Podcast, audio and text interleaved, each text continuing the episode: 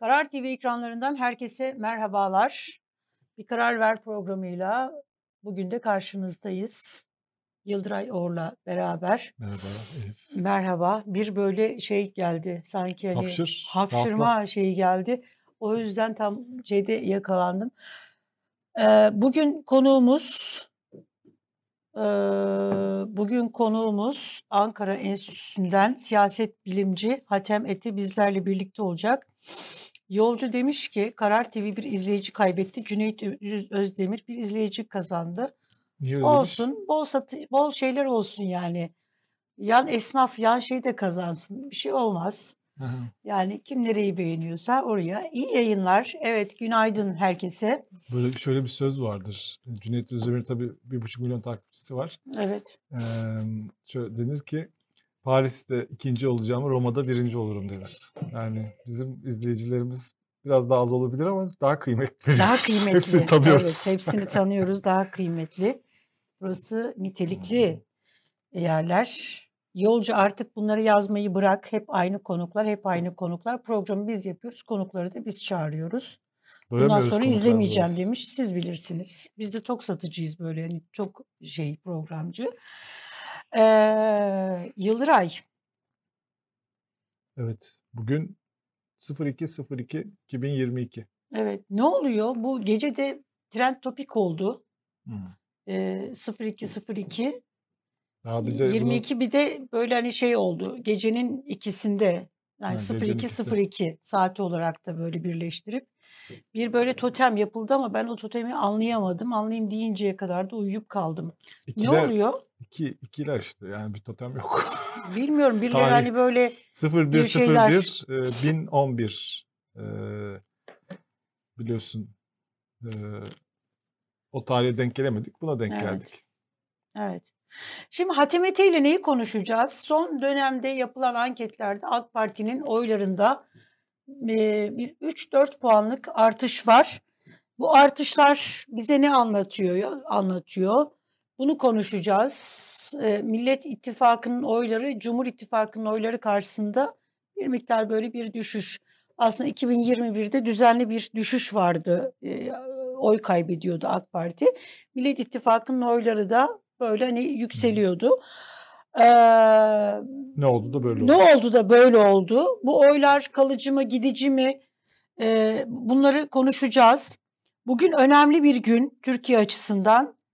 Yani iyi gelişme de olabilir. Yani Türkiye eğer aklı başında davranırsa, sağduyuyla davranırsa e, iktidar, AK Parti iktidarı Avrupa Konseyi bugün e, Osman Kavala Bakanlar yaptırımlarını Konseyi. oylayacak. Bakalım ne olacak? Umarım e, Türkiye'nin itibarı düşünülür. İtibar kaybına uğrayacak e, yaptırımlarla İnşallah Osman karşılaşmayız. Kavala'nın itibarı artık düşünülür ve artık hapisten çıkar. Türkiye'nin itibarını düşünemeyeceğim bu saatten sonra. Hayır ben şöyle itibar derken e, tabii ki hani böyle o, e, Yani Osman Türkiye'nin Kavala'nın itibarı zaten yerlerde Türkiye'nin yani Osman itibarını hayır Türkiye'nin itibarını kazandıracak olan itibar sağlayacak olan şey bir hukuksuzluğa son vermektir. Evet, Osman Kavala'nın e, Osman Kavala'ya yapılan hukuksuzluk e, son bulursa ancak hani Türkiye burada bir itibar kazanır ve evet yani biz e, yaptığımız hukuksuzluktan geri dönüyoruz diyebilir.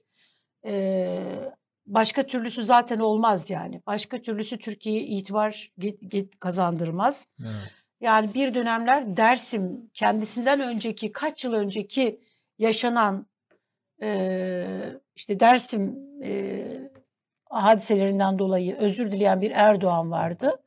Bugün o Erdoğan Dersim'den özür dileyen Erdoğan bugün Osman Kavala ve Osman Kavala gibi onlarca ismi cezaevinde tutuyor. Hukuku sopa olarak kullanıyor. Artık Türkiye hukuku sopa olarak eee, kullanmayı bırakması gerekiyor. Türkiye derken tabii ki eee, Cumhurbaşkanı Erdoğan'dan bahsediyoruz. Yani burada bakanların hiçbir anlamı, anlamı, önemi yok. Hmm, Evet. Devam et. Gazete manşetlerine bakalım mı bugün? Yani her gün bakıyoruz da bugün de bakalım. Enflasyon bu Türk Türk e, işin bir şeyi var, a- anketi. Ee, enflasyon Ocak ayında %50'yi geçti Hı hı. e, şeyi var. Enflasyon İstanbul'un enflasyonu %50'yi aştı demiş. Ee, Cumhuriyet Gazetesi'nin manşetinde yurttaşın ucuzluk beklentisi var ama uzmanlar asla diyor. Sen de markette karşılaşıyor musun? Böyle hani son dönemlerde markete marketlere gittiğimde böyle farklı farklı yerlerde gidiyorum. Ee, Aa onun fiyatı değişmiş falan diyorlar. Öyle, onu mu kastediyorsun? ya fiyat değişmiş ama artma olarak Tabii Ya da artıyor. marketlerle böyle konuşuyorum. Hani market sahipleriyle filan. Şeyi söylüyor diyor ki vatandaş geliyor hani sanki biz suçluymuşuz gibi bizi sıkıştırıyorlar. Çünkü hani haberlerde izliyor A Haber'de ya da iktidara yakın yerlerde ya da Cumhurbaşkanı Erdoğan işte fiyatlar düşecek diyor. Ee, ama biz zaten bunları maliyetli alıyoruz. Ee, buradaki e, etiketlerdeki fiyatlarda bir değişikliği görmeyince vatandaş sinirleniyor. Evet. Eee, ve mesela bazen şeylerde şöyle şeyler diyorum tabii hani insanlar maskeli böyle hani yüz şeyini görme imkanı yok ama eee, ya fiyatlar yine düşmemiş yine zamlanmış Ben şey çok deyip görüyorum. öfke Yani, yani, bu tür e, öfkeli böyle söylemlerle bir çok sık. üründe başka bir fiyat yazıyor. Diğer üründe başka bir fiyat yazıyor. Hı hı. Çünkü hepsini değiştirmeyi unutuyorlar. O kadar çok değişiyor ki Evet. unutuyorlar. Evet. Aa E, evet. mahcup oluyorlar tabii. Hı hı. Yani biraz hani çünkü orada biraz sahtekarlığa da giren bir tarafı da var. Evet. Hani çünkü bir ürünü almaya karar veriyorsun, bir fiyata bakıyorsun. Hı. Sonra bakıyorsun ki aa o değilmiş fiyatı. Neyse genelde ben almıyorum böyle durumlarda da. Yani böyle şeyler çok yaşanıyor. Bugün benim annemin annem bana fatura göndermiş. Annemin Rize'de bir şey var. E, dükkanı var. Bir 30-40 yıl oldu herhalde. Ne dükkanı var? Giyim dükkanı. Giyim kadın dükkanı. kadın giyim Hı hı. şeyleri satıyor. Bazı yani kıyafetler satıyor. Hı hı. E, faturalarını göndermiş. Hatta şey diyor İsmail Küçükkaya gönder. Oo, yani niye Anneciğim, bizde yani İsmail Küçükkaya tabii daha çok izleniyor evet kabul ediyorum ama. feryadı duyulsun istiyor. Evet. Doğal, haklı olarak. Çünkü mesela gerçekten de öyle. Geçen ay 451 lira ödemiş dükkanda elektriğe. Bu ay 1333 lira gelmiş. İnanılmaz fark var yani. Bir ayda. Yani bu %125 zam oldu ya. Evet. Yani bu e, şaka değil yani bunlar. Bunlar, gerçekten yaşanıyor. Yani şaka değil. Şimdi her şeye böyle şimdi e, mesela bir liderlerin yanına bir takım Hı hı. insanlar geliyor mesela şikayet ediyor Hı hı. o insanlar. Hemen bakıyorum böyle o iktidar yakın mecralarda işte zengin çıktı. işte şuraya gitmiş, tatil yapmış. Onun da işte şeyi varmış. Yani şey yani böyle bir şey yok demeye çalışıyorlar. Yani yoksulluktan, e, e, yüksek fiyatlardan şikayet eden insanlar aslında yalan söylüyorlar demek istiyor. Böyle bir şey yaşanmıyor gibi. Böyle örnekler sen de Evet, görmüşsündür. Gördüm tabii İşte ki. Kılıçdaroğlu, Meral Akşener'in yanına gelen işte kadın ev sahibi çıktı. İşte Babacan'a gelen işte bilmem nerede tatil yapmış. Falan böyle onların görüntülerini buluyorlar bilmem ne. Bunlar yaşanıyor arkadaşlar. Siz de yaşıyorsunuz. Herkes, Herkes yaşıyor. yaşıyor. Çünkü bu ayrım yapılmıyor. Yani AK Parti'ye oy verenler, destek verenler, vermeyenler diye ayrım yapılmıyor. Yüzde 125 zam e, herkese yapıldı. Ve bu Şimdi- böyle yaşanıyor. Kademeli hani fatura diye bir şey getirdiler. Yani, Yani. Türkiye'nin gerçekten böyle hani komünist rejim olsa hani bu kadarı olmaz. Ee, ya insanlara hakikaten böyle bir miktar e, şeyde durun. Tabii bu 3-5 maaşı alan AK Parti içerisindeki bir azınlık böyle imtiyazlı grubu çok etkilemiyor. Onların çevreleri de onlardan oluştuğu için o azınlık yani kendi gettolarında yaşıyorlar. Onlar onlar yüksek yüksek maaşlar 3-4 yerden maaş yani bir gazeteci oradaki gazeteci gazeteci değil. Aynı zamanda işte bilmem de- devletin bir kamu kurum- kurumunda yönetim kurulu üyesi. Başka bir yerde başka bir şey. O yetmiyor ajanslar açıyorlar. E, TRT ya da başka kanallara programlar, diziler saçma sapan bir yani hiçbir niteliği Evet. kalitesi olmayan diziler şeyler yapıyorlar. E, do- dolayısıyla Dün mesela maalesef sen bu- tok açın halinden anlamıyor. Bir de şey yapıyorlar. e, dün mesela bir böyle yine o troll şeyleri organize olanların yani Hı troll her yani troll zaten Twitter'da olan bir şey de hani böyle organize olanlardan en meşhurlarından biri e, Babacan'la ilgili bir klip yapmış. Ben gördün mü. Twitter'da? Ay görmedim. E, işte Babacan e, bir Armağan Çağlayan programına katıldığında Hı hı. yurt dışında daha önce ailece yaptıkları gezileri anlatmış. Hı. Şuraya gittik, buraya gittik. Evet. işte şunu organize ettim. Şuraya geziye gittik. işte şu Latin Amerika'yı şöyle gezdik falan diye. Onu da at sen de dün eleştirdin haklı olarak. Hani o at Evet. vesibe birleştirmiş. İşte bu Babacan çok elit.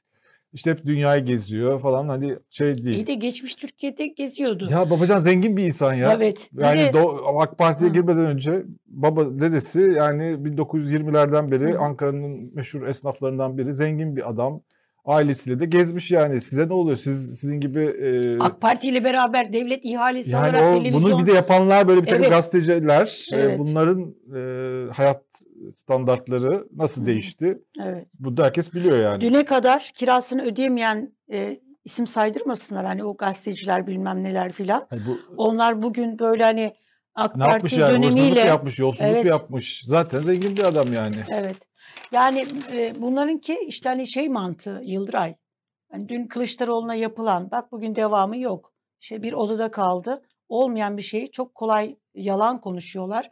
İşlerine geldiği zaman işte din, iman, ondan sonra Kur'an-ı Kerim, Hazreti Ömer mesela dillerinden düşmüyor. Ama Hazreti Ömer, Ömer'i kendilerine referans alanlar kamu malını bu kadar çarçur nasıl ediyorlar? Bu kadar bundan böyle hani bunlar beş- nasıl olabiliyor? 3-4-5 yıl öncesine Evet. kadar e, Türkiye'de e, insanlar bayağı yurt dışına, e, orta sınıflar özellikle gidebiliyorlardı yani. Orta sınıflar için gidilebilir bir şeydi yani yurt dışı tatili. Bak mahcup olmayan bir yazı. Ee, Sabah gazetesinde Dilek Güngör tarifi, kademeli tarifeyi yazmış. Ee, şu haberi bulup şuraya asacağım gerçekten o geçmişteki hani şeyi. Aynısını yazmış gerçi. Diyor ki vatandaşın bir numaralı gündemi elektrik faturaları. Herkes kademeli tarifenin nasıl işlediğini merak ediyor demiş ve burada kademeli tarife yani devlet diyor ki e, ayda diyor 210 e, kilowatt saat işte yani elektrik kullanırsanız sınırlı. O kadar kullandığınız zaman çok bir para ödemeyeceksiniz diyor. Peki bu 210 kilowatt saat neye tekabül ediyormuş? Bakın Dilek Hanım gayet güzel vermiş. Umarım kendisi de bu tarifeye uyuyordur. E, evine böyle bir giriş şeyi yaptırıp bütün hepsine de bir alarm saati kurmuştur. E, şöyle mesela televizyonunuza alarm alarm kuracaksınız. Haftada 28 saat televizyon izleyebilirsiniz.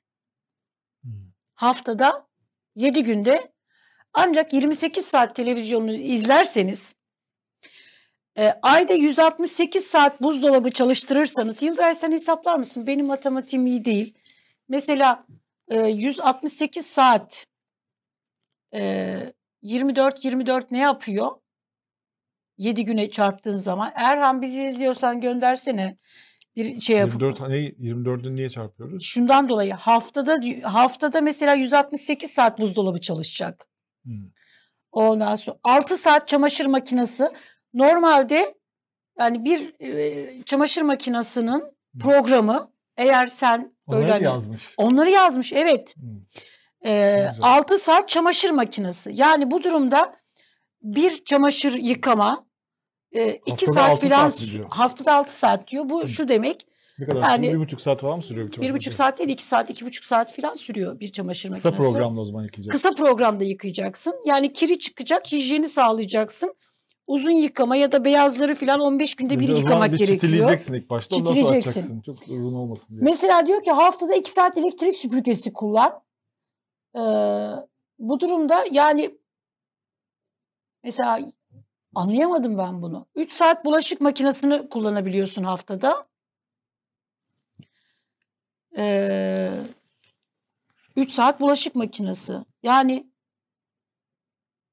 valla bir buçuk saat filan ya. Bir buçuk, bir saat 40 dakika, bir saat 55 dakika bir makina.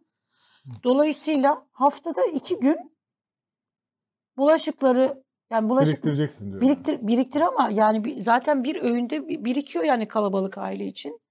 Ne Bir güzel. saat ütü artık ne ütülersen böyle bir saatte. Bir saat saç kurutma makinesi alarmı böyle kuruyoruz kıymetli vatandaşlar. Haftada bir izleyen. saat saç kurma makinesi. Aha, Hafif evet. ıslak saçla çıksan da bir şey olmaz. Şap şey tak, bere takarsın. Bere Durur tak, giderken. Evet. 42 dakika mikrodalga. Hadi bu anlaşılabilir. Mikrodalgan yok galiba. Kullanmadım. Yok kullanıyorum da yani hani e, Az o yani diyorsun. Yani bir Zaten dakika beş filan, saniye- yani bir- on- bir on- dakika evet, en fazla bir şey şey yapıyor. diyorsun. bu durumda hani mesela buzluktan bir şey çıkartıp da buz çözdürme için kullanmamak Hı gerekiyor. hı. Sadece ısıtmalar için kullanmak gerekiyor. 84 dakika su ısıtıcısı, Hı. 3 saat fırın, Bunu ne için yazıyor şimdi? eee, Bunları böyle yaparsınız diyor. şimdi çok gelmez mi diyor. 21 saat şarj aleti, 40 42 saat led aydınlatma, 168 saat derin dondurucu. Ondan sonra bırakıyorsunuz. Arada bir tabii dinlendirmek lazım elektrikli aletleri. Resetleyeceksiniz. Hı hı. 56 saat kombi. Tamam ne oluyor işte bunun sonunda onu bir söylesene. Yani niye yazıyor bunu? Bu durumda faturanız diyor düşük fa- fatura düşük tarifeden gelecek. Tamam. Ee, Gelmezse bunları diyor parasını böyle ben vereceğim mi diyor. yok hayır. Bunları açtığınızda bedeli yüksek olur. Haberiniz olsun demiş. Evet Allah razı olsun. Allah razı Gazeteciler olsun bunun Dilek için var Hanım. zaten. Yani ekonomi sayfaları bunun için var. Evet. Hükümeti eleştirme. Hükümete hiçbir şey söyleme. Vatandaşa elektrik tavsiyesi, tavsiyesi ver. Bu gazetecilerin amacı bu zaten yani. Tabii. Çok güzel. Allah razı olsun Dilek Hanım. Ee, eve gideceğim. Ondan sonra yalnız bu alarmları kurmak için bütün hepsine bir alarm öyle şeyi almak lazım. Onlar da bayağı bir para tutabilir yani. Bunları hepsini böyle Hı. mesela 168 e, şeyde durduruyoruz. Ya da bunların şeylerini ayarlayacağız. Ondan sonra 50 56 saat kombi şöyle yapıyoruz galiba. Hani eee, düşük ayarda da olunca aynısı mı oluyor acaba? Bir de tabii kombilerde şöyle doğalgazda şöyle bir şey var. Mesela en son ayarda çalıştırıyorsun ama çok az ısınıyorsun. Isınma kalitesini düşürdüler. Hava basıyorlarmış. Allah Allah. Kim diyor bunu ya? Tabii böyle bir şikayet bi- biliyorsun şey Hava var. basıyorlar. Tabii hava yani doğalgaz yerine. Kombileri açın değil miydi ya? Bütün kombiler açın. Yaz, kış kombileri açın artık. Ya, doğalgaz deviyiz. Ölmeyecek kadar ısınacağız. Polarlar giyeceğiz. Ondan sonra şeyler giyeceğiz. Mehmet Barlas'ta bugüne de gelelim. Uzun zamandır Mehmet Barlas okumuyorduk. Uzun zamandır daha geç. en son okuduk ya her Bilmiyorum gün ama. okuyoruz. Valla Mehmet Barlas var ya bir şey Mehmet. Barlas'a. Doyamıyorsun değil de ya Mehmet Barlas sürekli kendisini aşıyor. Ee, Mehmet Barlas bugün şeyi savunmuş. Devlet Bahçeli'nin e, Ekrem İmamoğlu'na dedi ya görevinden affını istemesi lazım filan Evet. diye. Yani ne diyorsun Mehmet Bey Allah aşkına ya. Yani köşenizi yani tamam herkes her yaşta yazmak zorunda değil ya. Yani biriktirmişsinizdir dünyalığınızı. Tamam da yani böyle değil ya. Değer mi ya bu kadar böyle itibarınızı, bu kadar şeyinizi? Yani en azından yazmayın ya. Yani bu kadar da olmaz ya. Tamam yani Özal döneminde de yandaşlık yaptınız. Hani geçmiş iktidarlar e, Tansu Çiller döneminde de Mesut Yılmaz döneminde de ama hiçbir dönemde bunu yap bu kadar olmadınız yani. Niye böyle yapıyorsunuz? Niye insanları üzüyorsunuz? Bugün bir de ben e, Sözcü'de bir İlber Ortaylı röportajı var. Ha evet. E, Ruhat, Onu sana bırakıyorum. Ruhat Mengi'ye konuşmuş. Evet. Yani Allah başka dert vermesin yani gerçekten. E, diyor ki andımız kalktığında bu halk sustu böyle abdesti böyle peşkir gelir diyor. E, yani nasıl bağlamış bu konuyu o diğerine ilkokullarda okulan öğrenci adı çocuk siyaseti karıştırılmaz karıştırılmaz gerekçesiyle kaldıranların 10 yaşındaki çocuğu kürsüye çıkarıp mikrofon verdiğini hatırlatmış. Andımızı kazma tepki göstermeyen halk şimdi kızıyor demiş. Böyle başa ne de- demiş böyle abdesti böyle Peşkir. peşkir Ne demiş. alakası var o çocukla andımızın? Yani Sözcünün de çıkarttığı manşete bak. yani çocuk Ya siyasete karıştırılmaz bitmiyor. diye mi andımızı kaldırıldığını zannediyorsunuz Sayın İlber Ortaylı? Gerçekten siyasi yorumlarınız yani çok isabetsiz. Kusura bakmayın da. Çok cahilsiniz bu konuda. Kağıta Ee, e, FETÖ'nün bir de diyor ki Hı. üniversite sok- soktuğu öğrenciler karşımızda oturuyor. Böyle bir şey söylenir mi ya? Yani dalga geçmiştir herhalde İlber hayır hayır Ortaylı'ya. diyor ki ÖSYM'de diyor bunlar Uyurken röportaj para şey yaptılar mi? diyor. Ee, ÖSYM'de hani e, sınav sorularını Hı. çaldılar diyor. Şu an diyor bizim üniversitedeki öğrencilerimizin bir kısmı diyor FETÖ'nün üniversiteye soktuğu öğrenciler diyor. Bir öğrencilerinize Hı. haksızlık değil mi? Sayın İlber Ortaylı varsa hala öğrenciniz. Neyse. Bu da başka bir, Bir izleyicimiz demiş ki bu herhalde enerji işlerinden anlıyor. KTA rumuzlu izley- izleyicimiz buzdolabı ve kombi ayda 80-90 kilowatt yakar zaten demiş. E, zaten bizde yani sevgili iktidarımızın sevgili e, kanaat önderi gazetecileri de bunu söylüyorlar. Şey koyacağız, alarm koyacağız, bu kadar yakmayacağız. Buzdolabını yemeklerimiz bozulmayacak kadar çalıştıracağız. Kombide hastalanıp üşümeyecek kadar yani evde mesela battaniyelere falan filan sığınacağız. Sarınacağız, oturacağız. Öyle hani e, konfor içerisinde ayaklarınızı öyle yayıp televizyonun karşısına geçip öyle dizimizi film filan izlemek yok. Öyle Netflix filan. Böylelikle iktidar Netflix sorunu da kalkmış olabilir bu Evet. olduğu zaman. Bu şeyde e, o çocuk da e, Trabzon'daki çocuk da e, bir şey yapmış. Trabzon'da Özür yerel gazetede onu bir izleyelim mi? İzleyelim Onu-. Bizim arkadaşlar onu şey yapmışlar, yüzünü kapatmışlar çocuğun ama ilginç yani söylediği şeyler. Her yerde yani bazı Hain şeyler. nedir biliyor musun hainin ne olduğunu? Bilmiyor musun? Ee, ama ezber, Ondan da özür dilerim ya. ezberinde kaldı ama. Ezberinde kaldı. Ay yazık Devamını da ya. izleyelim mi? Bak devamı da güzel. Devamı yok. Almadılar yayınına. arkadaşlar. Evet o kadarını. Yani kısa alalım demiştik. Çünkü hani şey geri yapmayalım diye. Ben diyor kimse ya çok eleştiri aldınız mı diyor. ya. Yok diyor ben konuştuğum için Cumhurbaşkanı güldüğünce onlar eleştiri aldı diyor. Satmış ama. bir de şey çok güzel yani. Şimdi çocuk e, çocuk yani sonuçta o şeyli renk, e, çizgi film karakterli pijamalarıyla oturuyor koltuğun Evet. üzerinde. Ay yazık çocuk ya. Ben ne o. bileyim diyor. Ben O çocuk yani 10 yıldır yani babası hangi suçtan içeride olursa olsun Ya çocuk ne, olursa olsun, o çocuk yani o çocuk Bir de çocuk babasını Babası bir şekilde çıksın kurtarmak diye- evet bir şeyler yapmaya çalışıyor. Düşünsene bir Akıllı şey bir yapmıyor çocuk ve- çok belli. Cumhurbaşkanına gidiyor. Çözümün yani bir ülkedeki e, bir ülkedeki bu ülkenin 9 yaşındaki çocuğu babasını cezaevinden kurtarmanın yolunun Evet. Cumhurbaşkanı Erdoğan'dan geçtiğine inanıyor. E, doğru. Akıllı. Akıllı çocuk. Öyle Evet. Belki Kılıçdaroğlu onu arar da moral verir ona. Güzel olur. Bence Kılıçdaroğlu ziyaret etmeli. Ne kadar Belki güzel çok olur. fazla artık böyle siyasi şey olmasın Evet. diye çocuk yani hepten böyle siyasi şeylerde anılmasın diye belki istemez ama. Ya bu şeydeki olayı gördün mü? Bu imam ve müezzin camide çiğ köfte partisi. Hmm. Evet. Gördün mü? Çok şeker. Bence çok Ben- şeker. Evet. Evet, ya çok şeker. ama yani cami Eleştirmeyi- sadece namaz kılacak bir yer değil. Böyle insanlar toplanacağı da bir yer. Evet. Yani burada bir sorun yok. Çok şeker. Gayet Keşke güzel. Camilerde düğünler olsa, yani düğün derken nikah Evet. törenleri Kullanılsın tabii ki. kullanılsın. Ee, çok tatlı. Camileri bu kadar böyle hani oraları e, girilmez, böyle hani şey yapılmaz mekanlar haline, yerler haline getirmemek lazım. Eleştirilecek bir durum yok. Gayet güzel. Biliyorsun hani çocuklarını e, çocukları Güzel de yapıyor. Bak. evet. Bayağı da yetenekli. Keşke bizi de davet etseydi. Vallahi güzel yapıyor. Bizim camilerde hiç böyle şeyler Evet. olmuyor. Evet. Güzel vallahi bravo. Yani camilerde böyle iktidar yandaşlığı böyle hani siyaset yapılmasın böyle şeyler olsun. Camilerimiz daha böyle insanların içinde olsunlar. Daha böyle hani oraları imamlar, müezzinler, hocalar açsınlar. Tabii Hatta çocuklar gitsinler. gerçeklikten de kopuyor insanlar. Evet, O iyi olmuyor Çocuklar gitsinler orada oyun oynayabilsinler, koşabilsinler. Günah değil yani bu tür soyutlamamak lazım. Gayet güzel. Şu Bahçe Boğaziçi Üniversitesi'ndeki son durum tuhaf. Evet onun görseli var mı bizde? Görseli var mı arkadaşlar? Şey Galiba yok. dekanların e, atama böyle fotoğrafları Gazete olan. pencereden almıştık.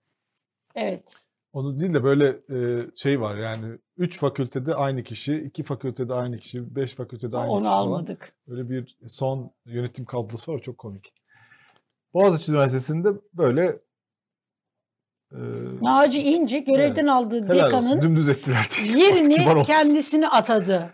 Helal olsun valla. Yani Yeni Bravo. başarılar. Mervet. Naci Bey, Aa, Böyle anılacak Şu kendisi. Cumhurbaşkanı Erdoğan konuştuğu ana haberler yayınlanmadı. Gazete Pencere'nin haberi. Yine mi yayınlanmadı Cumhurbaşkanı? Sansürlendi Yok mi? yok hayır. Bu sefer Cumhurbaşkanı konuştuğu için konuşma anı eee, ana haber bültenlerine denk geldiği için televizyonlar ana haberleri yayınlayamadılar. Hmm, ha anladım. Pardon. O aşamaya geldik. Evet. Bu aşamaya geldik. Konuğumuz hazır. Hazır. Ben oraya doğru Ee, geliyorum. sen istersen yavaş yavaş gel. Ee, Kemal Kılıçdaroğlu hatırlarsan e, Mersin'de bu nakliyecilerle e, yaptığı toplantıda benim de içinde bulunduğum bir e, kısım gazetecilere röportaj vermişti ve orada siyasi suikastlerden, cinayetlerinden bahsetmişti.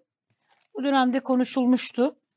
Ee, Orada Ahmet Necdet bununla Sezer alakalı bir soruşturma başlatıldı. Bir kişinin ifadeleri var. Bir şey gördüm. Ahmet Necdet Sezer'in yılın Atatürkçüler ödülü almış. Bir dakika dur bu daha önemli. Ha. Yani bu suikast, siyasi Sezer'den daha ne cinayet. olabilir? Hatem Bey hoş geldiniz. Hoş bulduk. Merhaba. Nasılsınız? Merhaba, hoş bulduk. Ee, Efendim, yine gençleşmişsin. evet ya. Ama bugün bayağı renk tutturmuşuz biz ya. Evet, Evet, biz evet. Devlet Kore televiz Kuzey Kore Devlet Televizyonu gibi olduk. Ben şöyle iki böyle mavi arasında daha koyu Daha mavi olarak dilek tutayım aranız. Gömleklerimiz aynı bile olabilir yani. Şöyle bakıyorum. Eyvah. Baktım ben Yok, ma- çıkarayım mı çıkarmayayım aynı mı değil, diye. aynı değil. Değil mi? Değil. değil. Seninki birazcık daha böyle keten ve ko- ko- koton şeyine benziyor. Onunki birazcık daha pamuk. Ayrıntılar. Pamuğu Evet. daha fazla. Şu gözlüğümü taksam daha iyi göreceğim ama. Yok yok bu kadar iyi. Eee, bu siyasi cinayetler eee, Kemal Kılıçdaroğlu gündeme getirmişti. Şimdi eee, bununla alakalı Ankara'da eee, bir şey de başladı. İşit, E, IŞİD ve İmamoğlu, evet. Yakalandı. Evet O da yakalandı. şey o da e, Kasım Güler. E, Ebu Usame, Usame El Turki adlı Kasım Güler hakkında dava açıldı. Hani böyle e, onun ifadelerinden de anlıyoruz ki e, böyle bir şeyler olmuş. Nereye gidiyor Türkiye Hatem? Yani bu bulgu üzerinden Bir siyaset bilimci söylenecek olarak. ha, yeni bir şey yok bence. Bu Yeni bir şey yok. Büyük bir ihtimalle eski bir Hı e, mesele. Evet öyle planlar yapılmış. 2014-16 arası IŞİD epey Türkiye'de bir e, Aktifti. operasyonel bir işlev gördü. O Hı hı. Evet. bombalarda Hı vesaire. hı. seçim öncesi böyle çok o, stratejik müdahalelerle farklı Hı hı. toplumsal kesimlerini bir e, siyasi bir hatta çekmek üzere işlev gördü o zaman IŞİD. Ayrıntılar bilmiyorum ama o döneme ait bir e, planlama. Evet sonrasında da var Evet. biraz ama şey yani Şaşırtıcı değil şeyler. yani Evet. ama hani bugün ve yarına dair söylediği çok fazla bir şey yok bence. Yani IŞİD aktif olduğu dönemde Türkiye'de çok operasyonel bir işlev gördü. Muhtemelen bu da o dönemde e, yine siyaseti hareketlendirmek için bir kaos yaratmak için düşünülen Peki şeylerdir. bu, bu kadar Türkiye'deki sert kutuplaşma, eee, siyasi cinayetler hani uyarısında bulunmuştu Kemal Kılıçdaroğlu. Bu uyarıyı ve bu açıklamasını nasıl değerlendirmek gerekiyor? Ya şöyle e, yani elbette hani ana muhalefet liderinin bir siyasi cinayet e, e, uyarısını dikkate almak gerekir ama ben açıkçası önümüzdeki dönemde öyle bir şey beklemiyorum. Hı Bu biraz böyle çok öngörülemez e, siyasal aktörlerin inisiyatiflerini kaybettikleri e, seçim süreçlerinin anlamsızlaştığı dönemlerde gündeme gelen bir şey. Türkiye öyle bir yerde değil bence. Evet. Yani hem e, iktidar e, güçlü bir iktidar hem de muhalefet eskiyle kıyaslanmayacak kadar güçlendi. Yani dolayısıyla seçimler bir istikrarsızlık üretir. Seçimlere gitmek e, hiçbir anlam ifade etmiyor duygusu toplumda yok bir kere. Evet. Toplumda böyle bir şey olmayınca bu kaos senaryolarının işleyebileceği asıl zemin açıkta kalıyor. Çünkü Yani seçime bir inanç hala devam evet ediyor. devam ediyor. Öyle Hı. olduğu müddetçe ben bu kaos senaryolarıyla ülkenin dizayn edilme durumunda olduğumuzu düşünmüyorum. Bu Hı eski dönemlerde siyasetle toplum arasında, toplumla iktidar arasında, devlet arasında o açık damarların kapanmaya başladığı dönemlerde kaos senaryoları Hı hı. gündeme gelir. Türkiye öyle bir yerde değil bence. Hı hı.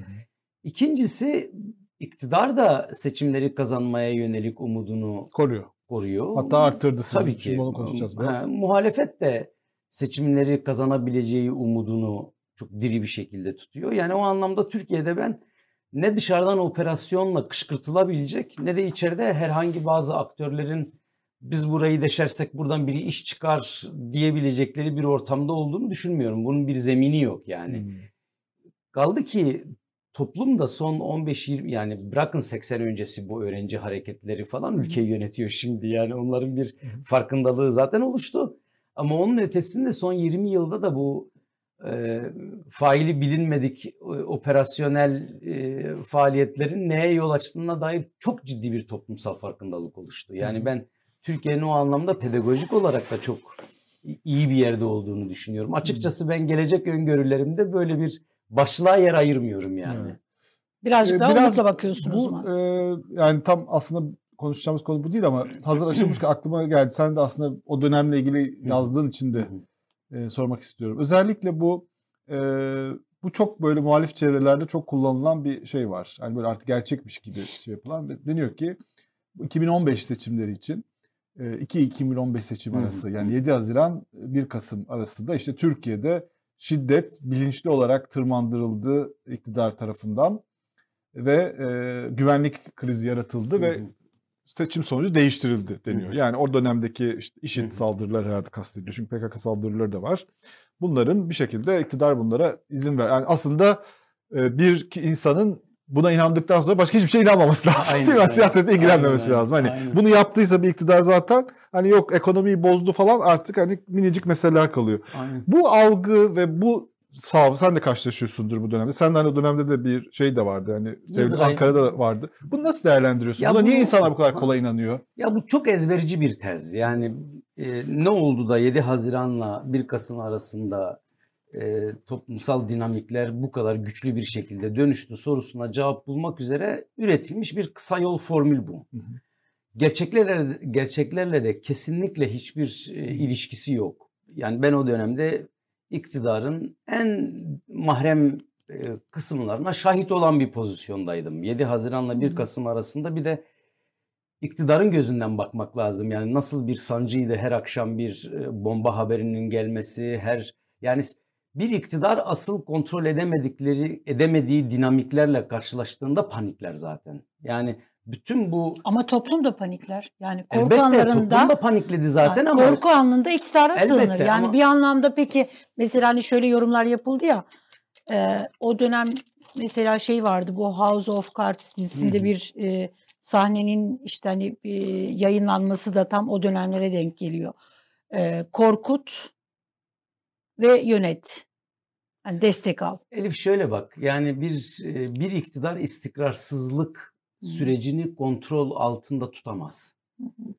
Ve en fazla ürktüğü ve korktuğu şey e, yönlendiremediği bir süreç, Evet. öngöremediği bir sonuçla karşılaşma ihtimalidir. Bunu bir iktidarın bilinçli olarak tasarlaması mümkün mü? Bu biraz fazla Kurtlar Vadisi izleme e, meselesi yani. Ha, bunu Siz bir- Kurtlar Vadisi izleyicileri Evet, olan ha. değil, diğer tam karşı Tabii, yaptı. Yok, yok. Tamam Evet. ama aynı mantık var. Yani bir Aynı film mantık. yani hayatı bir film platosu gibi değerlendirip yönetmenin her şeyi kontrol ettiği, bütün aktörleri Bir zamanı gelince gerçek değil midir yani? Kesinlikle değil. Korku anlarında iktidara sığınmak. O başka bir şey ama. Başka bir Onları şey söylüyorum. planlamayı kastediyor. Sürecin Bütün kendisi. bunları bu, o saldırıları Şimdi- iktidar planladı Şimdi diye dik- inanıyorum. Diktatörlüklerle yönetilen rejimlerde iktidar topluma ya bir umut vaat eder, bir hedef ortaya koyar. Der ki sizi şuradan şuraya götüreceğim. hı. Bu bazen ekonomik olur. Bütün Evet. bu Orta Doğu ülkelerinde emirlikler vesaireler topluma bir maddi refah hedefi biçerler işte. Gaddafi deniz getirdi Libya'ya hatırlarsanız o dönemlerde baraj kurdu vesaire.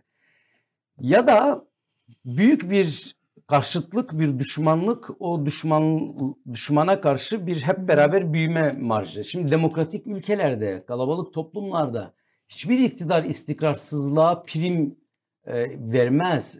Çünkü istikrarsızlık iki uçlu bir şey. İktidar da eğer o istikrarsızlığı iyi yönetemezse e, çabucak devrilebilir. Şimdi 7 Haziran 1 Kasım arası süreç Evet. siyasi partiler arasındaki süreç kamuoyunun gözü önünde yaşanmadı mı?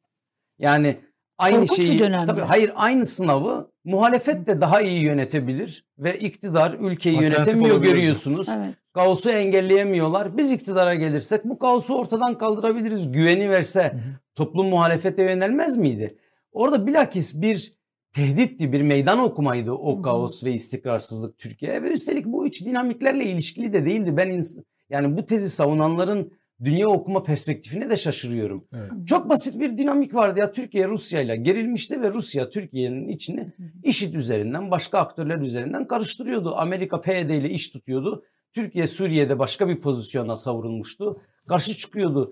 Türkiye ile Körfez ülkeleri Arap Baharı üzerinden ayrışmıştı birbirinden. Bunun bir sürü dinamiklerini de sayabiliriz IŞİD, yani. e, aynı sadece Türkiye'de saldırı düzenlemedi o arada. Fransa'da da Belçika'da Evet. da Ya 7 pek Haziran çok dünya Aynen, ülkesinde de tabii. saldırılar düzenledi. Aynen. Bunlar hiçbir planlı değil. Yani Yıldıray- onun da bir kapasitesi Tabii var yani. ki. Onlar da bir 7 şey Haziran'a yaptılar. 2 gün kala Diyarbakır HDP mitingine bomba patlatmak AK Parti'nin mi yararına HDP'nin mi yararına?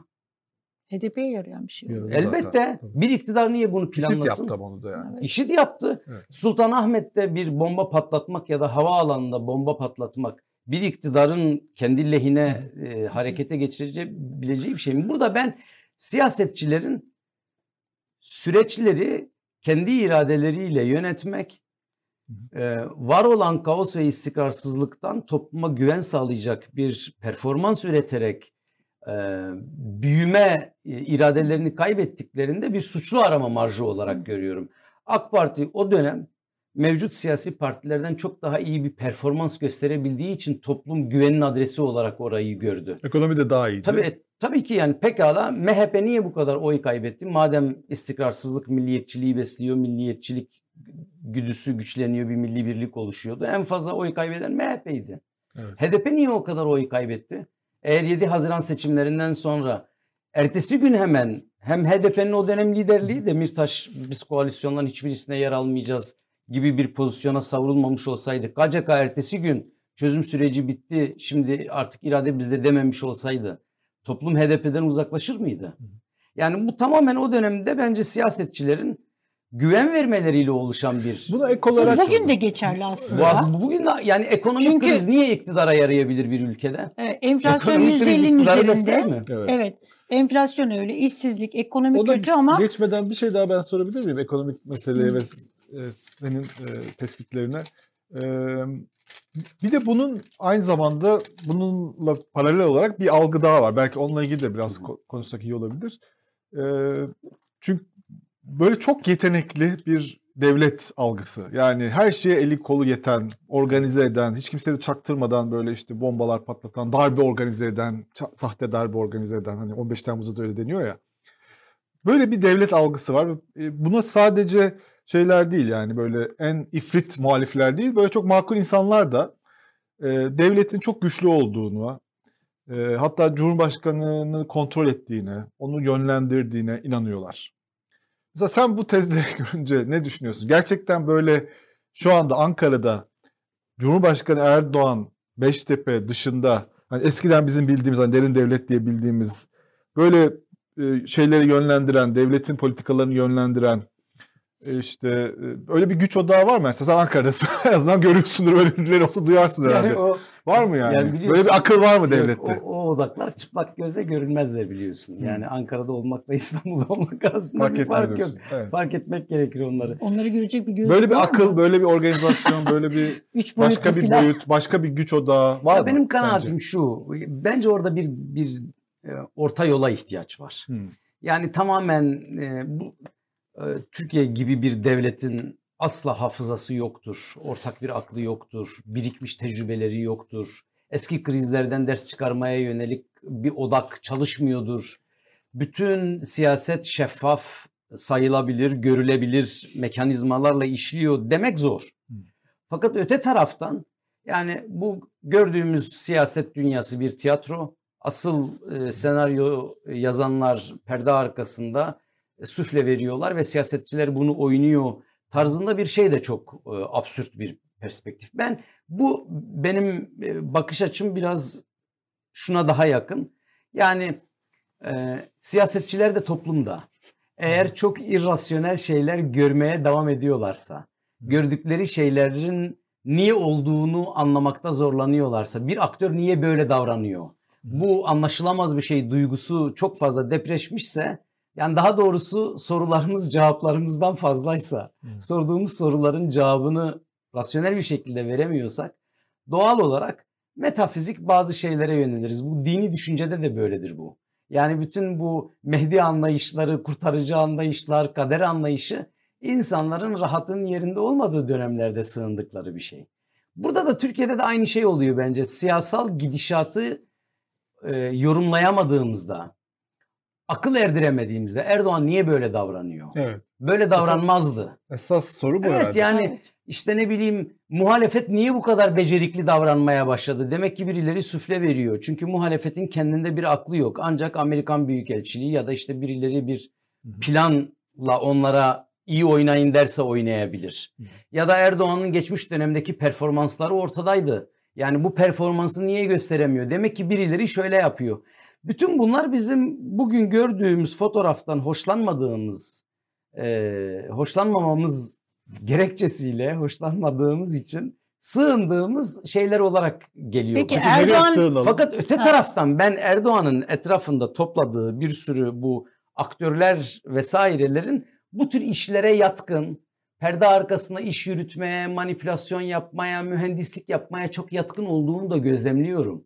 Yani bütün bu böyle Öcalan e, laflarının Hmm. tekrar gündeme alınması, seçim hesapları üzerinden böyle seçim yasası değişikliği üzerinden bence bir akıl şu anda iktidarın etrafında da tam da bu komplocu background'dan yararlanarak biz mühendisliklerle toplumu yönetebiliriz ve iktidarı ayakta tutabiliriz diye düşünüyorlar. Ben bunların iş görmediğini düşünüyorum. Mesela neler bu mühendislikler? Yani mesela seçim mühendisliğine yönelik yapılan hiçbir şey iktidarın bir daha seçimleri kazanmasını garantileyemez. Seçim mühendisliğinden kasıt ne mesela? Somut Ya- olarak ne yapıyorlar? Ya barajı 7'ye değil de onlar. 5'e düşürdün. ittifak barajı ekledin. İşte Cumhurbaşkanı adaylığında parti grubunu şart getirdin. Şunu bilmem ne yaptın.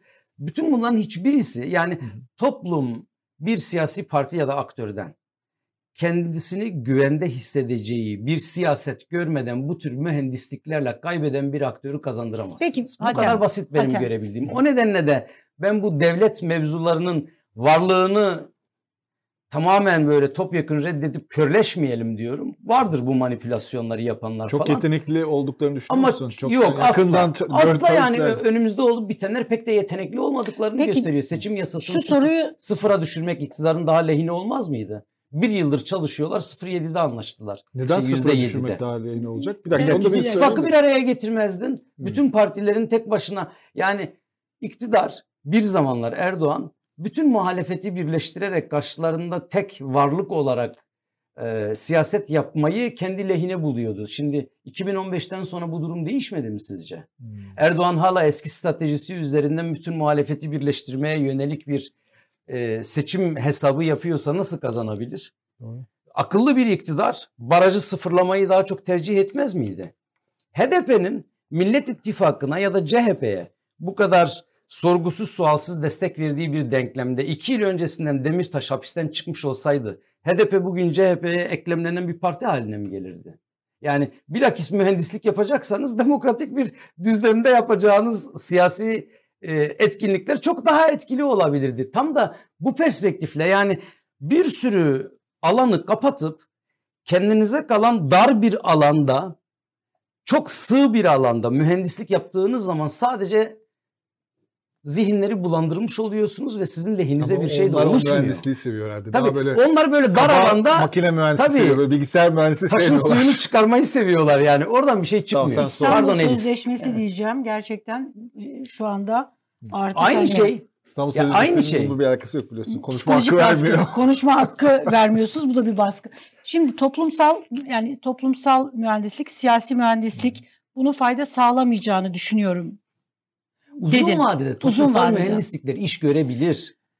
Ee, Gördüğü dönemler oldu Türkiye'de. Şimdi Ama siyasi partiler kanunu işte seçim barajının düşürülmesi tamam bunlar sonuç Tamam, değiştirmez bunlar. sonuç değiştirmez. Ama sonucu değiştiren bir şeyler de var. Yani e, bu algı yönetimi en nihayetinde yani sizin e, aylık yaptığınız bu panoramatre şeyinde buradaki e, işte 3 puanı siz de buldunuz. Başka kamuoyu araştırma şirketleri de AK Parti'nin oylarında bir artış yani 2021'de düzenli olarak bir böyle hani minik minik de olsa kayıplar hani düşüş yaşanırken şimdi 2022'ye Ocak ayında yapılan anket sonuçları Evet. AK Parti'nin oylarını 3 ya da 4 bandında değiş yükselttiğini, muhalefetin ise oy kaybına uğradığını gösteriyor. Bunu nasıl yorumlamak gerekiyor? Elif bu e, algı yönetimiyle ya da mühendislikle hı. ilişkili bir şey değil. Neyle ilgili? Doğrudan siyaset yapma performansı ile ilgili bir şey. Bu siyaset mi peki mesela? Hangi siyaset kazandırdı? Bu oyları getirdi. Yok e, yani bu çok anlaşılabilir, açıklanabilir bir oy artışıydı. Ben Panorama TR'nin. Aralık abonelerine e, önümüzdeki dönemde kısa vadede. Erdoğan'ın e, kararsızların bir kısmını geri alabileceğini, kendi oy tabanındaki erimeyi durdurabileceğini, muhalefetin buna karşı yapabileceği muhtemel enstrümanların ne olduğunu yazmıştım. Sürpriz değildi bu yani. Evet. Bu, bu çok basit bir şeye dayanıyor. Şimdi 2021 yılı boyunca Erdoğan bir siyaset arayışı içerisindeydi. Yol bulmaya çalışıyordu. Yani şunu fark etti. Cumhur Hı. İttifakı dinamikleri kendisine önümüzdeki seçimleri kazandırmıyor. Ne yapabilirim diye etrafına bakındı. Ve o bakındığı dönemlerde Cumhur İttifakı'nın diğer bileşenleri de Erdoğan'ın partner değiştirmesini ya da siyaset değiştirmesini engellemek üzere çok sert blokajlar uyguladılar. Meral Akşener'e değil mi yaklaşmaya Evet, çalıştı. biraz. HDP'ye kapatma davası açtırdı Bahçeli, Süleyman Soylu, İBB ile ilgili bir sürü şey ortaya koydu falan. Yani o dönemde Erdoğan'ın etrafını duvarları ördüler ve Erdoğan da cesur bir e, karar alamadı. Yani bu ittifakın dışında rahat edeceğim başka bir yere yönelmeliyim, bir siyaset üretmeliyim diyemedi. Bu bir. İki, bütün bu süreç boyunca da ekonomi gün geçtikçe kötüleşmeye devam etti. Erdoğan Kasım ayında bir karar verdi. Yeni ekonomi modeli dediğimiz şey aslında Erdoğan'ın ben arayış sürecini bitirdim. Yeni bir siyasete yönelecek uygun ortam bulamadım. Elimde sadece Cumhur İttifakı var. Bu Cumhur. İttifakı siyasetine var gücümle tekrar geri dönüyorum mesajıydı aslında. Ve üstelik bunun içine ekonomiyi de koyacağım bundan sonra. Yani ekonomiyi rasyonel öngörülerle yönet, siyaseti Cumhur İttifakı dinamikleriyle yönet bir şizofreniye yol açıyordu. Böyle olmaz dedi yani ekonomiyi de alalım nasıl ben siyaseti böyle yönetiyorsam ekonomiyi de yönetirim bundan sonra böyle. Şimdi bu bu bir karar, bu bir siyaset. Neydi bu kararın dinamikleri? Aslında hiçbirisi yeni değildi. Dini duygular üzerinden, dini değerler üzerinden sert bir e, ayrışma ve e, siyaset yürütmek. Kürt ve terör kartı üzerinden muhalefeti sıkıştırmaya devam etmek. Hı. Ekonomiyi de seçim ekonomisine yönelik eskisinden farklı olarak bir sürü enstrümanla dinamik böyle bundan sonra programımız budur demek yerine bu hafta bu programı uyguluyoruz. Ertesi hafta bu programı uygulayacağız demek. Buradaki temel mesele toplum memnuniyetini sağlamak. Tamam mı? Bu enflasyonist ortamlarda ücretleri artırarak orta vadede daha büyük enflasyona yol açsa bile şimdi bunlar iktidarı yönetebiliyor, ekonomi yönetebiliyor algısı oluşturmak. Şimdi Erdoğan bir karar verdi. Muhalefetse bir karar veremedi. 2021 yılı boyunca muhalefet sadece Erdoğan'ın kötü performansından beslenen reaktif, edilgen bir siyaset yürüttü. Erdoğan tekrar siyasete döndüğünde muhalefetin artık siyasetle buna cevap vermesi gerekiyordu. Yani siz eğer bütün gücünüzü, bütün hesaplarınızı Erdoğan'ın kötü performansına endekslemişseniz Erdoğan iyi performans gösterdiğinde elinizde bir şey kalmıyor. O nedenle Aralık ayında, Ocak ayında, Şubat ayında ben Erdoğan'ın oylarını muhafaza etmesini, muhalefete göre 2-3 puan arttırmasını sürpriz görmüyorum. Fakat şunu şuna panik yapmaya gerek yok. Erdoğan'ın verdiği bu karar seçimi kazandırmıyor. Erdoğan %30-35 AK Parti kendi oylarında %30-35'e kadar gelebilir. Hı hı. Cumhur İttifakı'nın oy oranı 42-43'ü bulabilir. Fakat bu karar Hı hı. Türkiye toplumunun geldiği yer, siyasetin beklentileri, Türkiye'nin ihtiyaçları, uluslararası dinamikler dolayısıyla bugün Cumhur İttifakı'nın e, denklemi, siyaset denklemi Erdoğan'a Cumhurbaşkanlığı seçimlerini kazandırmaya yetmiyor. Erdoğan bir karar verdi. Ben seçimleri kazanabilecek bir siyasete yönelebiliyor muyum? Hayır. Ne var elimde? Oy erimemi durdurabilecek bir siyasette de yönelebilirim. Buna yöneldi şimdi bunu yapıyor. Bunun kendisi için avantajı şu. AK Parti kitlesini tutmaya devam edecek. Evet. Tutabildiği kadar. İki, sert siyasi müdahalelerle muhalefet içindeki siyaset hazırlıksızlığını, e, ayrışmaları, hazırlıksızlıklarını sürekli gözükür kılacak ve Evet. buradan medet umacak. Ne olabilir diye bekliyor benim okuyabildiğim. Anlaşamazlarsa muhalefet işime yarar. Ben diri bir parti ve lider olarak ayakta kalırım Hı hı. diyor. Seçimi Evet. kaybetsem bile bu varlığımı sürdürebilirim diyor vesaire. Yani dolayısıyla burada kısmi bir oy artışına şaşırmayalım. Çünkü Erdoğan siyaset yapıyor şu an. Benim şaşırdığım muhalefet iki yıldır aynı araçlarla, aynı başlıklarda gelen hamlelere hala ilk defa karşılaşıyormuş gibi tökezliyor olması. Şöyle Yani- bir sıkıntı Yani var. Erdoğan'ın din üzerinden yürüttüğü siyaset, Hı. Erdoğan'ın terör üzerinden yürüttüğü siyaset, toplumsal değerleri değerler üzerinden kültürel ayrışmalar yapmak üzerinden yürütülen siyasetlerin hangisi yeni muhalefet açısından ve niye hala her seferinde CHP de bu tuzağa düşüyor, İyi Parti de bu tuzağa düşüyor. Ee, Ne bileyim diğer partiler de aynı şekilde. Yani burada mevzu Erdoğan niye oyunu kaybediyor değil. Muhalefet niye kazanmayı garantileyecek bir siyaset üretmekte Peki- zorlanıyor diye. Peki bunun lazım. ne yapması lazım? Yani Geçmeden- somut, somut mesela hep şu oluyor ya. Yani iktidar tamam, muhalefet beceriksiz, siyaset üretemiyor, bir şey yapamıyor. Ee, Elif, mesela Koran- sen mesela sen en nihayetinde siyasi danışmanlık da yaptın yani bir iktidar devlet içinde de oldun. Şimdi siyasi danışmanlık yapmanı isteyeceksen hani. Evet. Evet evet oraya geliyor. Oraya geliyoruz. Şimdi bu çünkü hep konuşuyoruz. Yani burada bu tür analizleri analizler yapılırken yani muhalefet beceriksiz, muhalefet siyaset belirleyemiyor. Peki mesela sen olsan yani gördüğün eksiklik neyi yapması gerekiyor somut olarak? Ne yapmıyor? Çok zor değil bu sorunun cevabı. Yani e, bir kere şu Hı hı. samimi ve objektif bir şekilde bakarsak Türkiye'de iktidar önümüzdeki seçimleri kaybetmeyi hak etti. Hı hı. Ama muhalefet önümüzdeki seçimleri kazanmayı hak etmedi bir kere. Ne bu çok yaparsa, net. Ne yaparsa Şimdi şu, yo, yo, tamam oraya geliyorum. Yani CHP Hı hı. 10 yıldır yürüttüğü siyasetten Hı hı. taktiksel bazı farklılıklar yaşasa da yapısal olarak siyasetini dönüştürmedi. Bir kitlesi var. Türkiye'nin 100 yıllık, 200 yıllık modernleşme tecrübesinden gelen sağlam bir kitlesi var. %20'ler civarında. Evet. Bu kitlenin öngörüleri, özlemleri doğrultusunda siyaset yürütüyor ve bu mahallenin dinamiklerini değiştirmeye de cesaret edecek bir siyaset yürütmüyor. Diğer kültürel havzalardan buraya oy gelmesini sağlayacak bir siyaset değişikliği de yapmıyor. İyi Parti kurulduğu günden beri aynı siyaseti yürütüyor. Temel sabitelerinde anlamlı hiçbir değişiklik yapmadı. Sadece lider performansı üzerinden bazı şeyleri konuşmayarak, bazı şeyleri farklı konuşarak bir siyaset yürütüyor. HDP kendi siyasetinde yapmıyor. hiçbir değişiklik yapmadı. Şimdi böyle baktığınız zaman muhalefetin büyümesi kendi dinamiklerinden kaynaklanmıyor. Muhalefet iktidar kötü performans gösterdiği için büyümeye çalışıyor.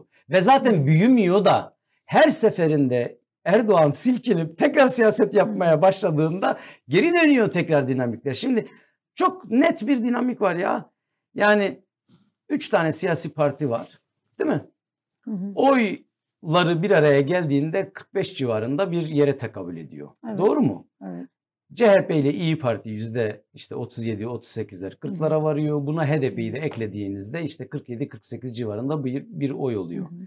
Şimdi HDP'yi yanında tutmak için bile siyaset değişikliği yapmayı göze alamıyor. Halbuki HDP'nin desteği ya da karşıtlığı çok hayati bir rol oynayacak Evet, değil mi? Kingmaker. Mesela İyi Parti siyasetini değiştirmeye yönelmiyor HDP'nin oyunu alabilmek için. CHP çok kısmi, ürkek.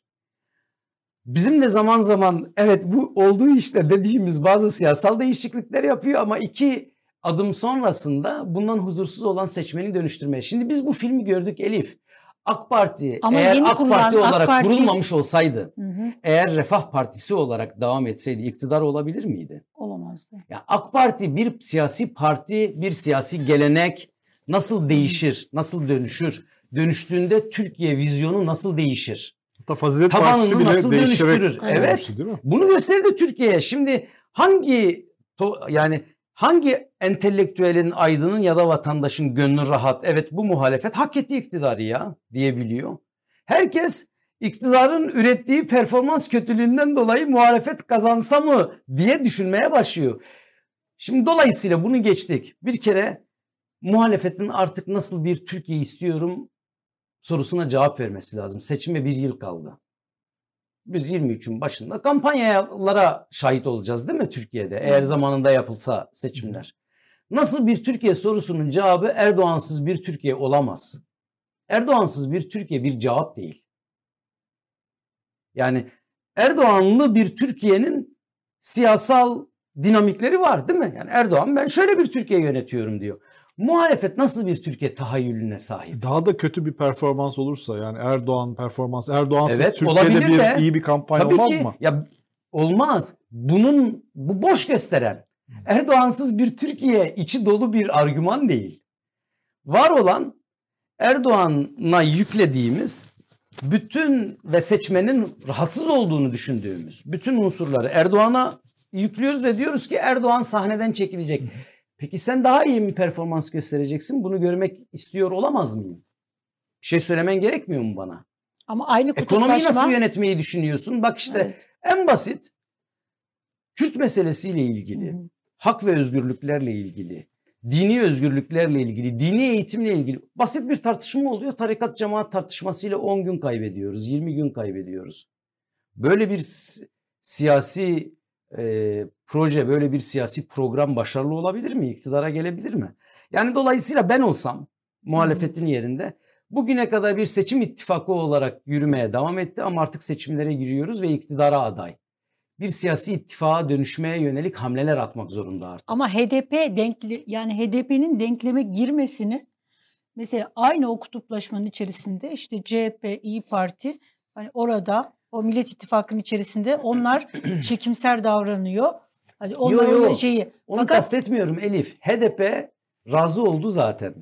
Yani bana Niye bana üvey oluyor? evlat muamelesi göstermenize razı oluyorum. Benim de kendime göre bazı nazik koşullarım var. Bunu bunu kabul ediyorum dedi. Ben bu doğru değil ben ama. muhalefetin kesinlikle doğru değil. Bu Ama doğru hani değil. aktörler anlaşıyorlarsa bizim yapacağımız bir şey yok. Hayır. Ben şu yüzden söylüyorum. Bu Türkiye ben böyle bir Türkiye Türkiye şeyi de istemiyorum. Yani aynı kutuplaşma. Şimdi AK Parti yani Erdoğan çözüm sürecini yürüttüğünde HDP işte e, HDP'lilerle görüştüğünde beraber bir e, süreç yürüttüklerinde HDP gayet meşru siyasi bir parti. Bunu bitirdiğinde terörle iltisaklı bir parti konumuna geliyor. Ama bu yemi e, maalesef sadece iyi, iyi Parti yani burada iktidar bir algı yönetiyor ama bu algıyı yıkmak konusunda işte AK Parti'nin içerisinden gelen iki parti de bu cesareti gösteremiyor. Yani Doğru. onlar toplumu dönüştüremiyor. Bunlar da buradaki o siyasi şeyi dönüştürmüyorlar. Cesur davranmıyorlar. Doğru. Deva Partisi, Gelecek doğru, Partisi. Doğru. Yani benim benim söylemeye çalıştığım şey şu.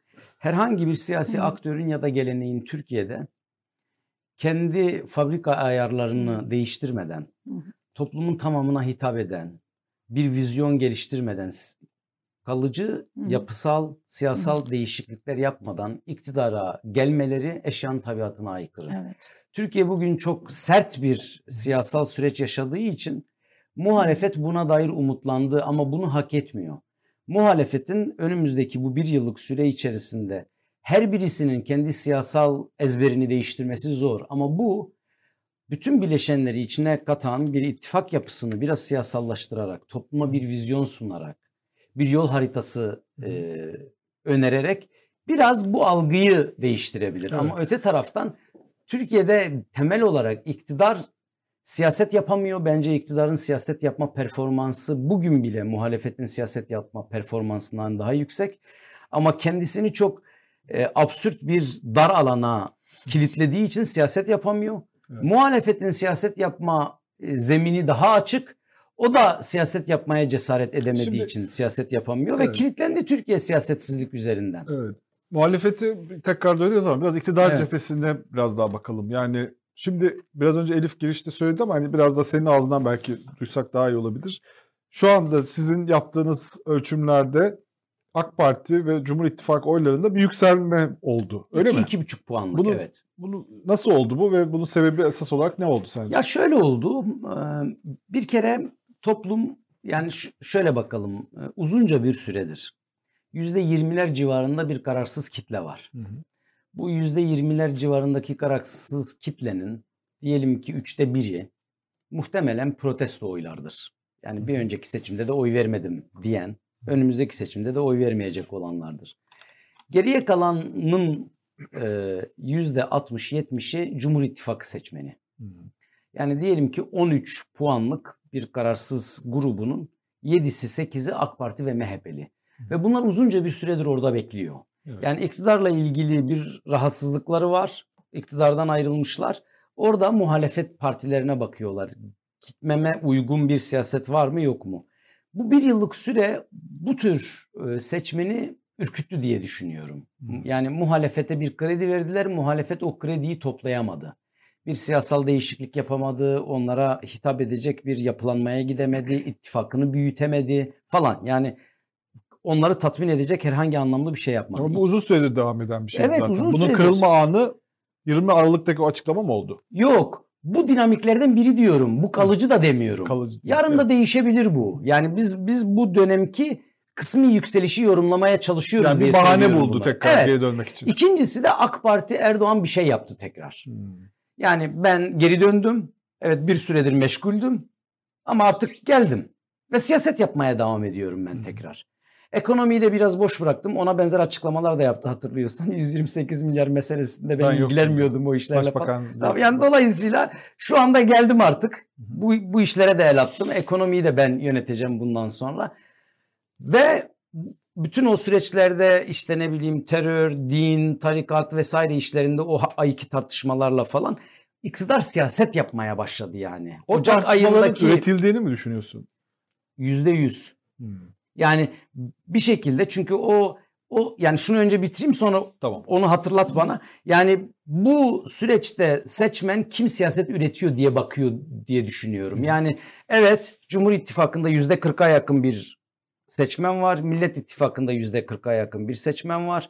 Bir yüzde 10'a yakın seçmen de gerçekten siyasi partilerin siyaset performansına bakıyor. Ve kısmi olarak gidip geliyor. Ben AK Parti'deki bu yükselişin devam edeceğini ve kalıcı olacağını düşünmüyorum. Yani bu uzunca bir süredir inişte olan iktidar ilk defa iniş trendini değiştirdi Değiştirdi. ve durdu. Bu kalıcı olmayabilir. Yani ekonomide bozulma devam edecektir. O yüzden zaten mühendisliklere şeyle yaklaşmamız lazım diyorum. Çok prim vermememiz lazım. Anlık bazı gelgitlere yol açsalar bile nihai kertede toplum siyaset arzına bakacak. Yani onu göz önünde bulundurmak lazım diye düşünüyorum. Evet. Yani e, bu peki son bir aydır e, yapılan tartışmalar işte e, belediye üzerinden yapılan bir terör örgütü Ha, onu tartışmaları var. Bir- Evet, senin bunlar böyle üretilmiş şeyler mi? Ya şimdi geçen ay e, Türkiye'nin gündemine gelen dört başlık oldu. Bu dört başlığın üçü en az üç yıl önceki olay. Yani Sezen Aksu olayı 2017. Ee, Sema Güzel fezlekesi 2017'de 5 yıl öncenin yine. 2017'nin e, Fotoğrafı. fotoğrafı. Saklı samanı gelir zamanı. Tabii. İBB meselesi e, İstanbul Belediye seçimlerinin üzerinden kaç yıl geçtiyse işte. Yani dolayısıyla bunların hepsi belli bir yani ben tam da şöyle okuyorum. Erdoğan bir siyasal karar aldıktan sonra Cumhur İttifakı'nın Erdoğan dışındaki dinamikleri Erdoğan'ın bir daha kararsızlığa kapılmasını engellemek için bu siyasette sebat etmesini sağlamak için. 6 ay sonra bu siyaset iş görmediğinde Erdoğan'ın tekrar huzursuzlanıp sağa sola bakmasını engellemek için burada taşları döşüyorlar diye görüyorum. Hmm. Yani İstanbul Büyükşehir Belediyesi ile ilgili tartışmanın tam da Erdoğan'ın karar verip tekrar evet ben döndüm demesinin hemen sonrasında olması, fezlekenin hemen bu süreçte olmasını ben çok e, böyle şey görmüyorum. E, Yani İçişleri Bakanlığı rastlantısal görmüyorum. üzerinden. Evet yani daha önceki dönemlerde nasıl Erdoğan bir kararsızlığa kapıldığında HDP'nin kapatılması gerektiği fikri Cumhur İttifakı bileşenlerinde belirmiş idiyse bugün de yine buna benzer şeyler gündeme gelecektir. Şimdi geçen haftaki dünkü açıklamaya bakın. Yani Sezen Aksu meselesini Erdoğan kapattı, Bahçeli yeniden açıyor. Hmm.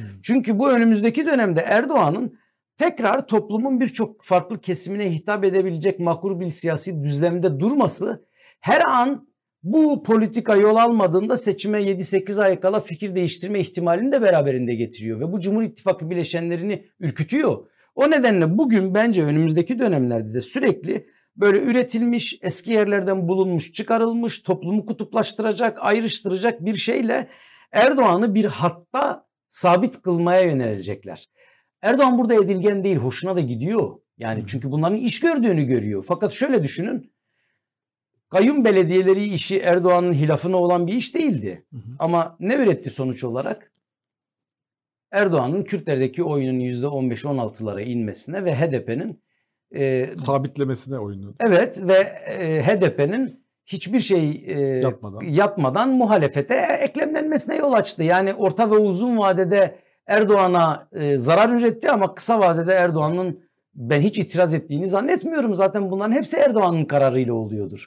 Ama burada bir denklem yürüyor ve o denklem önümüzdeki dönemde Cumhur İttifakı kurulduğu günkü dinamikler bence önümüzdeki günlerde çok daha sert uygulanacak. Ve Erdoğan muhalefeti siyasi karar almaya zorlayacak. Her seferinde yani Evet. yani muhalefetin meseleleri konuşmayı erteleyerek topluma bir açılım yapma dönemi bitti. Muhalefet topluma özgürlükçü, demokratik bir siyaset vizyonu sunmadan demokrat olma ayrıcalığı kazanmıştı. Hmm. Şimdi Erdoğan diyor ki ya burada bir hipokrasi var. Ben otoriterim siz demokratsınız. Tamam şu meseleye ne diyorsunuz? Yani Kürt meselesinde cevabınız ne? Dini değerlerle ilgili nasıl bir yol yürümeyi düşünüyorsunuz? İktidara geldiğinizde tarikat yurtlarını kapatacak mısınız gerçekten? Açılım süreci dolayısıyla mahkemelerde yargılayacak mısınız? Bunu bütün toplum görsün. Yani tamam ben yapamıyorum da bunlar da pek demokrat değil. Önümüzdeki dönem bu fotoğrafı göreceğiz. Yani Bunu sürekli özellikle vermek istiyor, kesinlikle Parti? iktidar sürekli muhalefeti Tehdit. siyasi karar almaya zorlayıp ayrıştırmaya çalışacak. Hmm. MHP ile e, şey HDP İyi Parti ile CHP'nin ayrışmasını sağlayacak. Yeni kurulan partilerle CHP ve İyi Parti'nin bir ittifak içerisinde bir arada bulunmasını zorlaştırmaya çalışacak. Tam da bu dinamikler dolayısıyla muhalefet ittifakının artık bir siyasi ittifakmış gibi bir vizyon üzerinden, ilkeler üzerinden, yol haritası üzerinden bu tuzaklara düşmemenin stratejisini üretmesi lazım diye düşünüyorum önümüzdeki dönemde. Mesela senin söylediğin tam tersine bir argüman. Sezen Aksu tartışmasında e, Cumhurbaşkanı'nın esas tartışmaya girdiği e, konuşma e, sansürlendi aslında. Yani Cumhurbaşkanı ve Anadolu Ajansı ve iktidar medyası bunu yayınlamadılar. E, ardından Cumhurbaşkanı bu konudaki ikinci konuşmasında da geri adım attı. Ama Bu böyle sanki her şeyin organize olmadığını söylüyor Yo mu? bilakis tam da bu e, ittifak içi, Cumhur İttifakı içi birçok dinamiğin strateji ürettiğini göstermiyor mu? Tam da benim dediğimi doğruluyor. Birileri karşı strateji mi Tabii üretiyor? ki. Yani bunu Yani böyle yap demeyelim artık. Evet yani tam da Erdoğan bir yere çekilmeye çalışırken birileri de Erdoğan'ın o hatta çekilmesini elinden Engelliyor. geldiğince engellemeye çalışıyor. Hmm. Yani orada da kendi içinde bir gerilim olduğunu düşünüyorum ben. Elbette biz bir sürü karmaşık şeyi konuşurken çok netmiş gibi konuşuyoruz doğal olarak. bir Bu bu kadar bulmaya çalışıyor. Evet pater bulmaya çalışıyoruz. Bu bu kadar net olmayabilir. Ben ama hani böyle bunu nasıl yorumlayabiliriz diye düşünürken böyle bir e, açıklama modeli sunuyorum. Peki bunların diyelim. hepsinin amacı ekonomiyi konuşturtmamak mı? Böyle de bir fikir var. ya, Esas gündemimiz Var. bu. Gündemi saptırmaya çalışıyorlar deniyor. Gündem sapıyor mu yoksa Ya aslında şöyle- bunlar da konuşulması gereken konular mı aslında? Ya ikisi de aslında yani bir kere ekonominin sadece konuşulması iktidarın lehine değil. Çünkü ekonomiyle ilgili meselelerde tablo iktidar açısından pozitif değil. O nedenle de siyaset konuşulmadığında ekonomi konuşulacak. Ekonomi konuşulduğunda da iktidar kaybedecek. Ben orada iktidar ekonomiyi ben konuşayım. Yaptığım zamlar, ücret artışları üzerinden konuşayım ama muhalefet zamlar üzerinden konuşamasın. Yani ekonominin algı yönetimini ben sağlayayım ama öte taraftan da sürekli bu ekonomiye paralel daha ciddi gündemler ortaya koyalım, siyasi gündemler ortaya koyalım ki bir taraftan ekonomi konuşulmasın, bir taraftan muhalefet sıkışsın, ayrışsın. Kararsız seçmen de muhafazakar, endişeli muhafazakarlar dediğimiz kesim de muhalefetin gerçek yüzünü görsün. Yani burada bir, bir anda birçok dinamik yürüyebilir. Ama burada önemli olan şey şu, Ocak ayı itibariyle hatta Aralık ayı itibariyle siyasi gündemi muhalefet belirlemiyor artık. iktidar belirliyor. Yani Burada hatırlarsak temel etken şey mi oldu? 20 Aralık kararları mı oldu? yani Kasım'dan itibaren Erdoğan'ın tekrar Cumhur İttifakı dinamiklerine geri dönüp teslim olması ve bu dinamikler üzerinden seçimlere hazırlanmaktan başka bir çare olmadığını fark edip buraya yönelmesi oldu diye Bir düşünüyorum. taraftan da savunmada gibi mesela Kemal Kılıçdaroğlu'nun açıklamalarını ya da muhalefet partilerine nin e, ne cevap vermeyen bir Erdoğan e, ve AK Parti e, vardı. Ama artık hani Kemal Bey'in yaptığı açıklamalara bir şekilde böyle hani e, cevap veren, savunmaya geçen, izah etme gereği hisseden bir e, Erdoğan ve AK Parti'de var. Ya Bunu bunda- nasıl yorumluyorsun? Ya bu anlaşılabilir bir şey. Yani siyasi dinamikler itibariyle muhalefet iktidardan daha avantajlı hale geldi. Yani iktidar Hı. evet bir karar verdi ama e, psikolojik özgüveni sağlanmış değil. İktidar kaybettiğini görüyor. Bu da e, muhalefetin oy kaybettiğini görüyor. oluşturabildiğini yani gündem oluşturduğunu. Muhalefetin gündem oluşturma potansiyeli her zamankinden daha fazla var. Hı hı. Ama Ocak ayında muhalefet gündem belirlemedi. Pozitif bir gündem belirlemekte e, başarısız oldu diye görüyorum. Yani Aralık ve Ocak ayında Ekim'de, Kasım'da, Eylül'de o gördüğümüz muhalefetin siyaset yapma performansı e, gözükmedi. Önümüzdeki dönemde bence yani her ikisinin de çok güçlü siyasal hamleler yapacakları bir dönem. Seçimlere gidiyoruz çünkü. Ve bu dönemde muhalefet sadece edilgen bir tutumla, sadece ekonomi konuşarak, sadece ekonomik dinamikleri toplum, toplumun gündemine getirerek, siyasete hiç bulaşmayarak, iktidarın e, dezavantajlarını topluma anlatarak, Hı. kötülüklerini topluma anlatarak oylarını arttıramaz. Bu çok aşikar bence.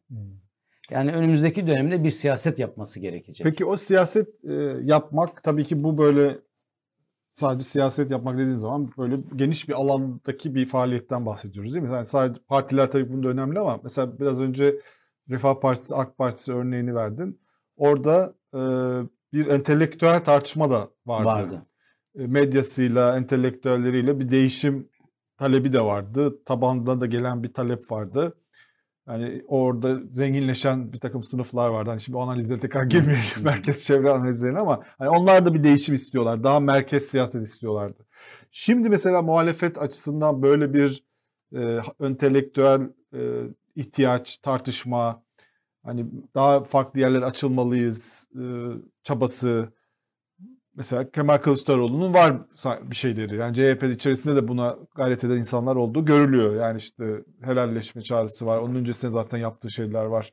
Genel olarak öyle bir siyaset üretme performansı görüyor musun? Yoksa bu bu altı partinin e, birlikte üretebileceği bir şey mi olabilir?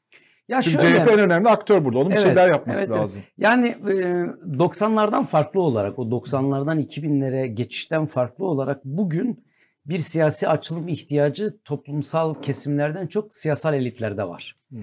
E, 90'larda açılım ihtiyacı toplumsallaşmış bir e, Evet. ihtiyaçtı, dinamikti. Hem Kürtler açısından hem e, İslami kesim açısından ve o toplumsal dinamikler zaten yeni bir siyaset üretti.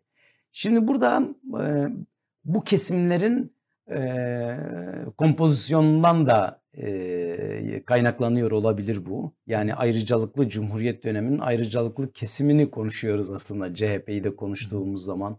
İyi Parti üzerinden bir reaksiyonel ulusalcı şeyi konuştuğumuz zaman da aynı şeyi konuşuyoruz. O nedenle bir bir açılma, bir yeni siyaset ihtiyacı toplumsal bir talep değil muhalefet e, cenahında. Siyasal elitlerin ihtiyaç duyduğu bir şey. Fakat siyasal elitler bir fırsat kaçırdı bence. Yanlış bir strateji uyguladılar. Siyasal elitler bu açılım ihtiyacını toplumsallaştırabilirlerdi. Çünkü e, çok böyle elitler arası bir ilişki olarak yürüdü bu. Ve bu elitler arası ilişki olarak yürüdüğü için de sürekli ürettikleri siyasette toplumsal fireler görüyorlar. Kendi kitlelerini yönlendirmediler. Şimdi siyasal öğrenme diye bir şey var aynı zamanda. Yani AK Parti Avrupa Birliği sürecine yöneldiği zaman, e, Türkiye'de laiklik meselesini farklı yorumlamaya yöneldiği zaman, ekonomide küresel entegrasyona inanan bir ekonomi politikasına yöneldiği zaman bunu çok böyle yüksek sesle Erdoğan siyasal bir dile tercüme etti ve toplum bunu satın aldı. Yani kendi kitlesini de kendisiyle beraber dönüştürdü. Muhalefetin açılımı ise tamamen toplum bir kenarda tutularak hatta topluma merak etme sahici bir şey yapmıyorum mesajı vererek sen durduğun yerde durmaya devam edebilirsin. Ben burada bir siyasal strateji üretiyorum. Taktik. Çok endişelenme. Bu bir taktik. Mesajı bile vererek sadece elitler arası diplomasiyle yürütülen bir süreç yaşıyoruz biz.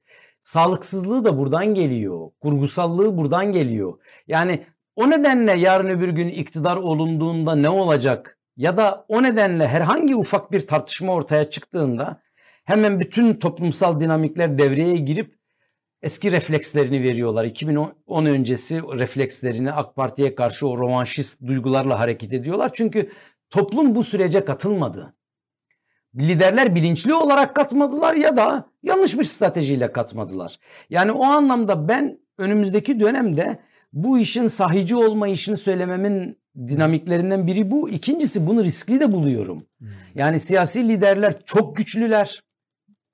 Yani Cumhuriyet tarihi boyunca liderler her zaman güçlü oldu ama Türkiye tarihinde ben bu kadar fazla kendi toplumsal dinamiklerinden azade bir şekilde bağımsız karar alma inisiyatifine sahip bir liderlik kurgusu hatırlamıyorum. Ne demek bunu? Yani Kemal? Kılıçdaroğlu CHP'nin dinamiklerini göze al, göze göz önünde bulundurmadan karar alma yetkisine sahip şu an. İyi Evet. Parti Meral Akşener İyi Parti'de ne olup bittiğini düşünmeden karar alma özgürlüğüne sahip. Hı. Ahmet Davutoğlu, Ali Babacan için aynı şey geçerli. Zaten Erdoğan ve Bahçeli için geçerli aynı şeyler.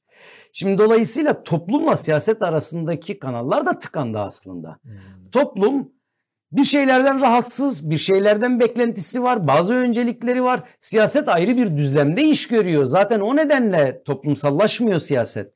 Siyasi elitlerin kendi kurguları var. Seçime endeksli.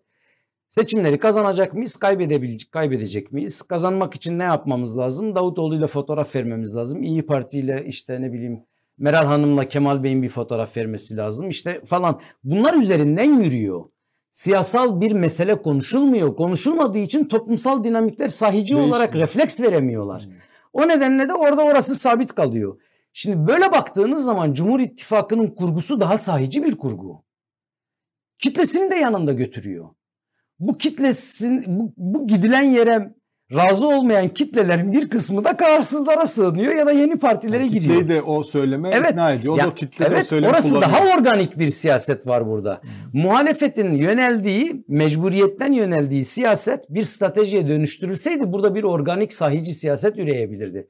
O zaman muhalefet Türkiye'ye umut olabilirdi o zaman o gerçekten. partiler arasında bir fark kalmazdı deniyor. Yani Mesela Yok. dün akşam e, Ahmet Türkiye'de Davutoğlu siyasi- da Fatih Altaylı programındaydı. O dedi ki yani İyi Parti İyi Parti olarak kalmalı. CHP CHP olarak. Kesinlikle. Ama İyi Parti İyi Pa- Parti olarak e, sürekli aynı kimlik unsurlarına dayalı bir parti olarak kalmak zorunda değil ki. Hmm. Yani her partinin ben Türkiye'de partilerin kolay kolay kendi seçmen kitlelerini dönüştürebileceklerine, o havzadan çıkıp başka bir havzaya yöneleceklerini düşünmüyorum zaten. Siyasi partiler çok sahici. AK Parti siyasal söylemini değiştirdiğinde bile bir kitleye yaslanıyor. CHP'nin de bir kitlesi var. Fakat burada önemli olan şey şu. Bu kitlenin Türkiye okumasına, bu kitlenin Türkiye tahayyülünü, bu kitlenin mevcut önceliklerle ilgili düşüncesini dönüştürmek zor değil. Hmm. Bu, bu bunu yapabildi. Muha- bunu yapabilir Evet anda. yani muhafazakar kesim 10 yıl önce bambaşka bir Türkiye tahayyülüne sahipti. AK Parti o Türkiye tahayyülüne sahip olan seçmeni başka bir yere götürdü. Son 10 yıldır da oradan alıp ufak revizyonlarla başka bir yere götürüyor. Siyaset bu değil midir? Yani siyasal liderlik toplumsal dinamiklerle, toplumsal taleplerle siyasetin önceliklerini buluşturan bir eklemlenme Şöyle bir şey de var zorunda. mı? Fotoğraf ortaya çıkan fotoğraf sesli düşünüyorum. Şimdi muhalefet partilerinde e, bir dağınıklık yani evet Cumhur İttifakı daha böyle e, kararını vermiş orada hani herhangi bir böyle insanları çelişkiye kafasını karıştıracak bir görüntü yok. Millet İttifakı'nda evet böyle bir şey var. Zaman zaman sen de yazıyorsun. Yani bir tarafta daha kemikleşmiş bir ittifak. Hani Millet İttifakı sadece işte üç partiden oluşurken de Hı. yani İyi Parti, Hı hı. CHP, Saadet Partisi hani dışarıda kalarak. Öyleyken de bir dağınıklık ve bir karar vermiştik. Böyle hani bir, öyle bir fotoğraf yoktu. Fakat bunun üstüne bir de şimdi mesela Gelecek Partisi Ahmet Davutoğlu'nun yaptığı ziyaretler. Verilen fotoğraflar çok güzel. Yani liderleri bir arada görmek güzel. Fakat Ahmet Davutoğlu'nun hani o açıklamaları yani sanki orayı böyle dizayn etmeye çalışıyormuş gibi söylemleri hani yeniden ora bir organize edilecek yani ben el attım bunu söylemiyor ama yani söylemleri bu. Bu da biraz böyle nahoş bir şey görüntü vermiyor mu? Ben öyle düşünmüyorum. Yani Millet İttifakı yani şöyle düşünmek lazım. Millet İttifakı bir seçim ittifakıydı. Hı hı. Bir seçim ittifakı Yani olarak şu geldi. mesela işte şimdiye kadar toplantı yapmamışlar. Hani bir toplantı bir araya gelinmemiş işte şu olsun bu olsun filan. Gerçi dün Ahmet yani Habertürk'te ben işte hani bir oyun kurucu değilim dedi ama şimdiye kadarki açıklamalar ya da işte kulis sızdırılan kulis haberler biraz bunu besleyen. Ben şöyle Biraz böyle sorunlu değil mi yani bu verilen fotoğraf, bu açıklamalar ya da sızdırılan kulis haberler? böyle bir kaygı oluşuyorsa sorunlu. Evet. Ama bende böyle bir kaygı yok. Ben de böyle bir Ben, kaygı ben oluştu. mesele şu gözle Evet. bakıyorum. Belki fikrimi değiştirebilirim. Hemen şey yapma. Peki. Mevzu biraz şu. e, Millet İttifakı diye bir ittifak kuruldu. Evet. İlk günden Hı itibaren hı. ihtiyaçları örtüşen iki parti arasında Hı. kuruldu. Bu ittifaka şimdi seçimleri kazanmak için yeni unsurların eklenmesi gerekir. Arzu bu. Hı hı. Ve bu unsurlar başka bir siyasi gelenekten Evet. geliyorlar. Bu siyasi geleneklerle ittifakın içeriği, yapısını düzenlemek lazım.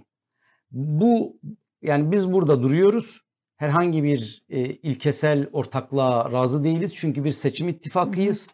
Her şeyi seçimden sonra konuşabiliriz diyerek ne Babacan'ı ne Davutoğlu'nu ikna edemezsiniz. Çünkü bunlar farklı bir siyasi gelenekten geliyorlar. Bu ayrı bir şey. Yo aynı şey. Benim söylediğim şu mesela Kemal Kılıçdaroğlu biz ve dostlarımız diyor.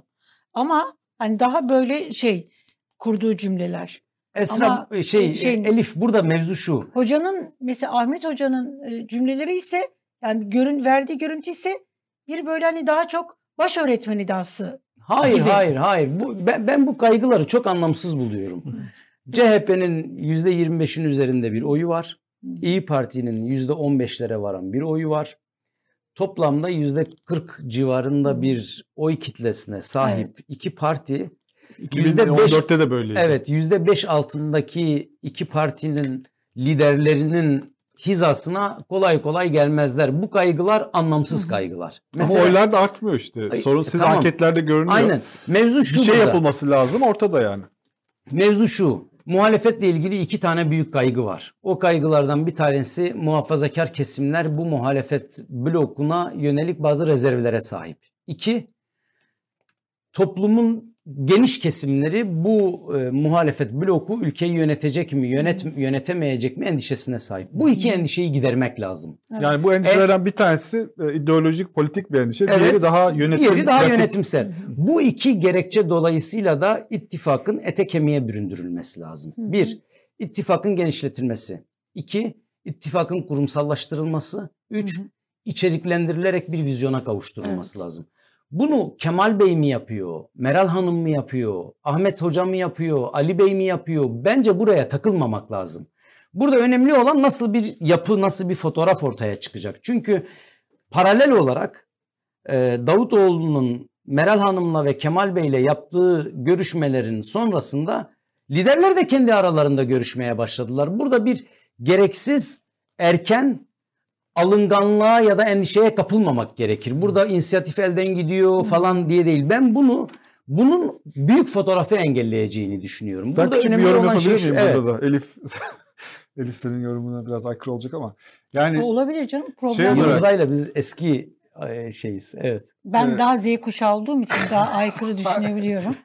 Evet. Hayır, şey buyurun. açısından e, şimdi e, bu muhafazakar kitleden bir oy alınması lazım değil mi? Yani bu Aynen. seçim kazanılması için sonuçta AK Parti iktidarda işte e, bu iki partiye şöyle bakılıyor şu anda yani muhafazakar kitle açısından. Bunlar CHP ve hatta CHP iktidar yapmak için e, Evet. bir manivela küçük Aynen. partiler olarak bakılıyor. Ha, burada ben Bunlar- sana katılıyorum. Aykırı değiliz bu Hayır, konuda. hayır. Ee, e, dışarıdan bakanlar özellikle muhafazakarlar böyle bakıyor. Onların orada büyük aktör olmadığını, küçük e, küçük küçük e, Ha. desteklerle onları iktidara taşıyacak küçük aygıtlar olduklarını düşünüyorlar.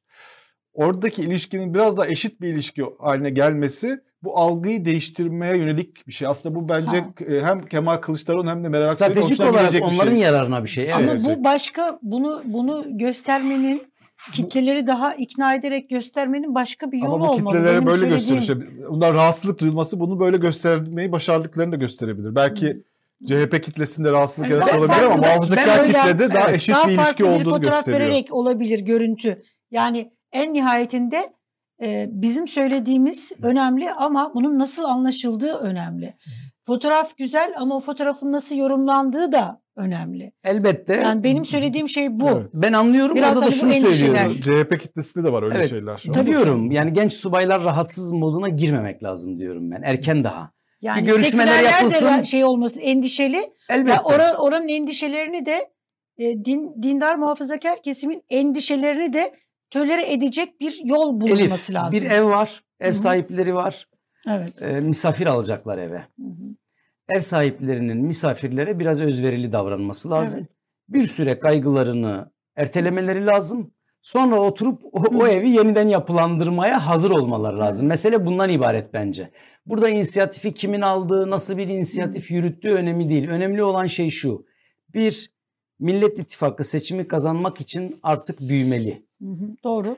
İki, bu gevşek ittifak yapısı seçmene güven vermiyor. Bu ittifakı biraz kurumsallaştırmak gerekir. Doğru. Somut ve Üç, daha anlaşılabilir şeyler çıkmalı. Evet. Üç, Yani seçimlere giderken. Akademik böyle cümlelerle işin Aynen e, aynen. felsefesini yapmamak lazım. Aynen. Üç, önümüzdeki dönemde temel ilkeler, vizyon, e, ülkeyi nasıl yöneteceklerine dair belli belirsiz bazı köşe taşları belirlemeleri lazım. Dört, bir program ve yol haritasını sadece parlamenter sistemle ilgili olarak değil, ekonomiyle ilgili, ihale kanunu ile ilgili, yargı Doğru, reformu ile ilgili doğru. seçimlere giderken seçimler sonrasında ertelenen bir sürü meselenin artık konuşulmaya başlaması lazım. Bütün bu diplomasi, bu görüşme trafiği bunun startını verdi. Bundan sonrasında Evet. kim inisiyatifi alıyor, ev sahipliği yapıyor, yürütüyor buna takılmamak lazım. Ben fotoğrafa bakmak lazım diyorum. Bu ihtiyaçlar var. Bu ihtiyaçlar var olduğu için de ne e, Gelecek Partisi'nden ne Deva Partisi'nden Millet İttifakı'na eklemlenmelerini beklemek beklenen sonucu üretmeye yetmez. Evet. Onlar eğer muhafazakar kitleden destek alarak oraya gideceklerse yeni bir ittifak kurgusu olduğu güveni vermeleri lazım. Eklemlenmedik biz Bu burada yeni bir ittifak kuruyoruz duygusu vermeleri lazım. Peki sence İkna oldum. kolay bir şey mi? Yani eee Elif ikna etmek çok zor. O yüzden seni tebrik ederim. Burada bir sürü liderler geldi geçti. Çok ikna edemiyorum. Elif, Elif benim örneğimden etkilendi. Ev sahibi olarak misafiri şu anda hoş tutuyor. Çok şu anda evet tabii tabii misafirperver davranıyorum şu anda. Arkada, Evet. Arkadaşlık kontenjanı. Yani bu çok uzun süredir bir e, AK Parti iktidar devam ediyor ve burada çok fazla tartışma var. Yani bir sürü olaylarda muhalefet ayrı bir yerde durmuş, e, iktidar bloğu, muhafazakar kesim ayrı bir yerde durmuş. Çok fazla çatışma alanı var. Aynen. E, çok fazla öfke var. Hani çok fazla kuyruk acısı var. Evlat acısı demeyeyim de hani öyle bir laf var ya hani sen de bu evlat acısı, sen de ben de bu kuyruk acısı olduğu sürece. Yani e, bu saatten sonra yani tabii ki bu konuda liderleri bir tarafa tutuyoruz hep. Yani ben yani o bir haksızlık olur. Gerçekten orada bir çaba var yani. Hem Kılıçdaroğlu hem de Akşener'de de aslında. ikisinde de çok bu konuda bambaşka bir siyaset izleme çabası var.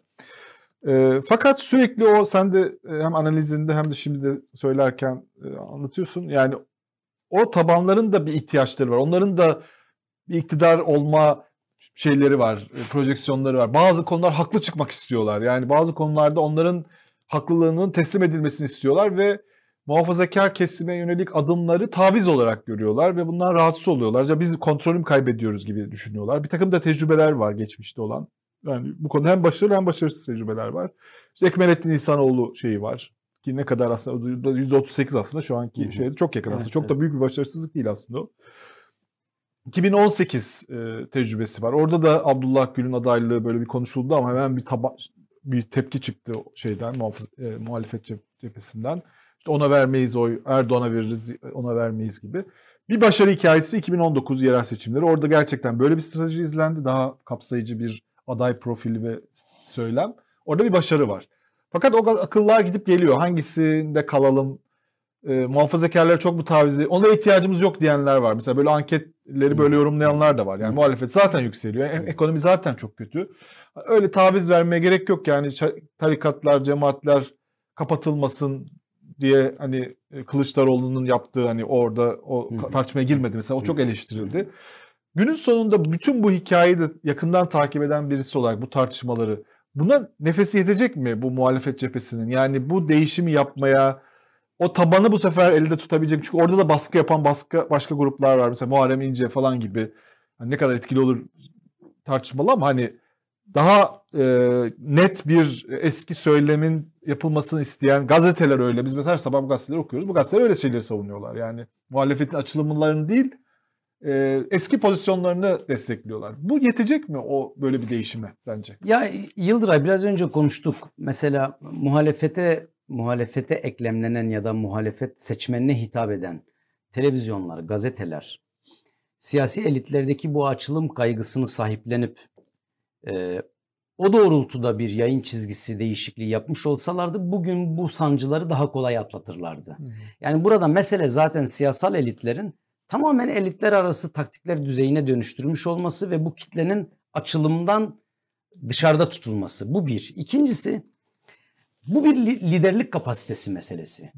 Yani her yerde toplum bazı taleplerde bulunur, keskindir, kemikleşmiş bazı değer yargıları vardır. Orada liderlik kapasitesi karar verir stratejiye ve o kitleyi yanında tutup tutmadığına.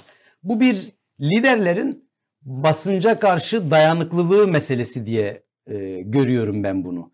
Evet e, yani bu kitlelerin bazı e, gerçekten özlemleri var, endişeleri var. Önümüzdeki döneme yönelik bazı e, e, nasıl söyleyelim e, yerine getirilmesini bekledikleri bazı arzuları var. Bunların çoğu da yerine gelebilir. Burada önemli olan siyasi liderliğin bu nabzı elinde tutabiliyor olması. Yani siyasal liderlik eğer toplumsal dinamiklerin tamamen arkasından giden bir e, edilgenlikle, bir refleksle hareket ederse bu dediğin şeylerin hiçbirisi olmaz. Yani bu başarı gelmez. Bunu gözetecek göz önünde şimdi yapılan yanlış şuydu bence. Toplumda bir refleks var. Toplumsal refleksi konuşmadan o toplumsal refleksin e, rahatsız olacağı e, şeylerden de uzak durarak açılım yapmaya çalıştı bugüne kadar liderler. Halbuki e, toplumla bunlar konuşularak yol yürünebilirdi. Önümüzdeki dönemde de ben bir yine dediğim gibi liderlik kapasitesiyle, iradesiyle ilgili olarak liderler bir karar verdiğinde toplumun bu karara itiraz etmeyeceğini düşünüyorum. Homurdanabilir kitleler, rahatsızlıklarını izhar edebilirler. Fakat en nihayetinde buna destek verirler diye düşünüyorum. Yani burada önemli olan liderliğin siyasal önceliklerinin toplumun yararına bir sonuç üreteceğine yönelik inancın kaybolmaması. Şu Kanal İstanbul'u konuşalım mı? Programımızı toparlayalım yavaş Kanal İstanbul'da Ekrem İmamoğlu Ya ne alaka? Bayram değil, seyran değil. Hani şimdi Kanal İstanbul gündemde yokken e, ama Ekrem İmamoğlu gündemdeydi. Bu işte MOBESE ve işte mesela Erdoğan bugün en son şey söylemiş. Bizim iktidara getirdiğimiz siyasetçiler balıkçıya girip sarhoş olmazlar filan Kafa gibi. bulmazlar. Kafa bulmazlar. Kafayı bulmazlar. Pardon, Kış kafayı bulmazlar gibi bir söylem. Şimdi Ekrem İmamoğlu e, iktidar partisinin ve Erdoğan hedefinde. Ekrem İmamoğlu da işi öğrenmiş bayağı. Yani işi biliyor. O da Erdoğan'ın damarına basmış Kanal İstanbul'la. Yani Kanal İstanbul gündemde yok. Ee, Aldıkları İstanbul'u e, satıyorlar. Aldıkları araziler tarla olacak. Ama işte hani bu Kanal İstanbul'u yap- yapmaya ömürleri yetmeyecek filan. bir de bunu belki yorumlatabilir sana. Yani bu anketler var. Evet. Anketlerde Cumhurbaşkanı adaylığı soruyor. Siz de soruyorsunuz herhalde. Oralarda da bu e, Mansur Yavaş, Ekrem İmamoğlu şeklinde gidiyor sıralama ve Erdoğan karşısında en güçlü bunun, onlar görünüyor. Şimdi bu anketleri e, seçmenler de görüyor. Bir şekilde Ha. sızıyor bu anketler. O zaman seçmenler diyor ki e, bunlar olsun o zaman. Yani niye uğraşıyorsunuz ki açılımlar açılımlar işte yok Davutoğlu geldi işte muhafazakarlar. Aa işte bak bunlar kazanıyor işte. E, bunlar olsun deniyor. Böyle de bir görüş var yani. Bu mesela şu anda bu erken bir zafer havası mı yoksa daha rasyonel bir şey mi bu sence? Erken Biraz zafer bunu- havası. Sen Yani- Ekrem diye yazınca ben şey anladım. Kanal İstanbul. Oradan oraya bağladık. Bu, bu erken söylemiş olduk. erken bir bir zafer havası kesinlikle. Çünkü seçime bir, bir buçuk yıl var daha. Bir de yani Ankara Belediye Başkanlığı ya da İstanbul Belediye Başkanlığı'yla Türkiye Cumhuriyeti'nin Cumhurbaşkanlığı aynı şey değil. Ee, bir şey daha, Türkiye'de siyasi partiler %90 oranında kendi seçmenlerinin hareketliğini kontrol edebiliyor. Siyasi partilerin verdiği karar doğrultusunda seçmenler harekete geçiyorlar. Dolayısıyla e, eğer e, bütün siyasi partilerin ağırlıkları, e, seçmen oran toplamı, oy toplamı iktidarı kazanmaya yetmiyorsa yetmeyecektir. Yani dolayısıyla şu anda böyle kimseyi dışarıda bırakacak bir lüksleri olduğunu zannetmiyorum. Öte taraftan da yani biz çok farazi sorular soruyoruz şu an. Yani adaylar belirlenmemiş, politikaları netleşmemiş, kimin bu adayları desteklediği henüz e, oluşmamışken farazi bir şey soruyoruz. Yani şu anki şeyleri biraz sempati e, e, izharı Ölçüyor. olarak görmek lazım. Yani Peki aday toplum- aday belirlemeli mi muhalefet? Yok İlla- yani e, taktiksel olarak seçim gelmeden aday belirlenmez. Bence bilakis aday belirleme işini gündemden kaldırmalı. Şimdi muhalefet orada bir kolaycılığa kapılıyor. Yani konuşacağı daha yapısal siyasi meseleleri olmadığı için toplumu aday tartışmasını sürekli güncel tutarak seçime hazır olduğu mesajını vermeye uğraşıyor. Fakat bu zehirliyor muhalefet ilişkilerini. Bir, bu çok da antipatik bir şey. Seçimlere bir buçuk yıl kala sürekli koltuk tartışması yapıyoruz. Kim cumhurbaşkanı olacak, E, kim başbakan olacak, kim cumhurbaşkanı yardımcısı olacak ya toplumun gündemini düşünen yok diye düşünebilir. Peki, Hakem ama bu bir basın belirlenmiş olsa, belirlemiş olsa, o aday da şimdiden çıkıp çalışmaya başlasa e, daha Ya iyi öyle, olmaz öyle mı? olmuyor Elif. Yani hiçbir aday seçime bir buçuk yıl kala çalışmaya başlamıyor Türkiye'de. Aday olacak kişi zaten toplumun tanıdığı bir kişi olacak ve o kişi şu anda çalışıyor başka bir rolde. Ama Olmuş olacak Erdoğan'ın zaten. aday olacağını Yani- biliyoruz toplum. Dolayısıyla birisi çalışıyor. Bu durumda e, eşit olması lazım. Yok öyle bir eşitlik oluşmuyor. Yani şöyle düşün. Herhangi bir ilde Hı hı. zaten milletvekili olan birisinin kampanyasıyla yeni milletvekili adayı olmuş bir adamın kampanyasının birbirinden çok farkı olmuyor. Binali Yıldırım 20 yıldır siyasetteydi. Ekrem İmamoğlu Beylikdüzü'nden gelmişti.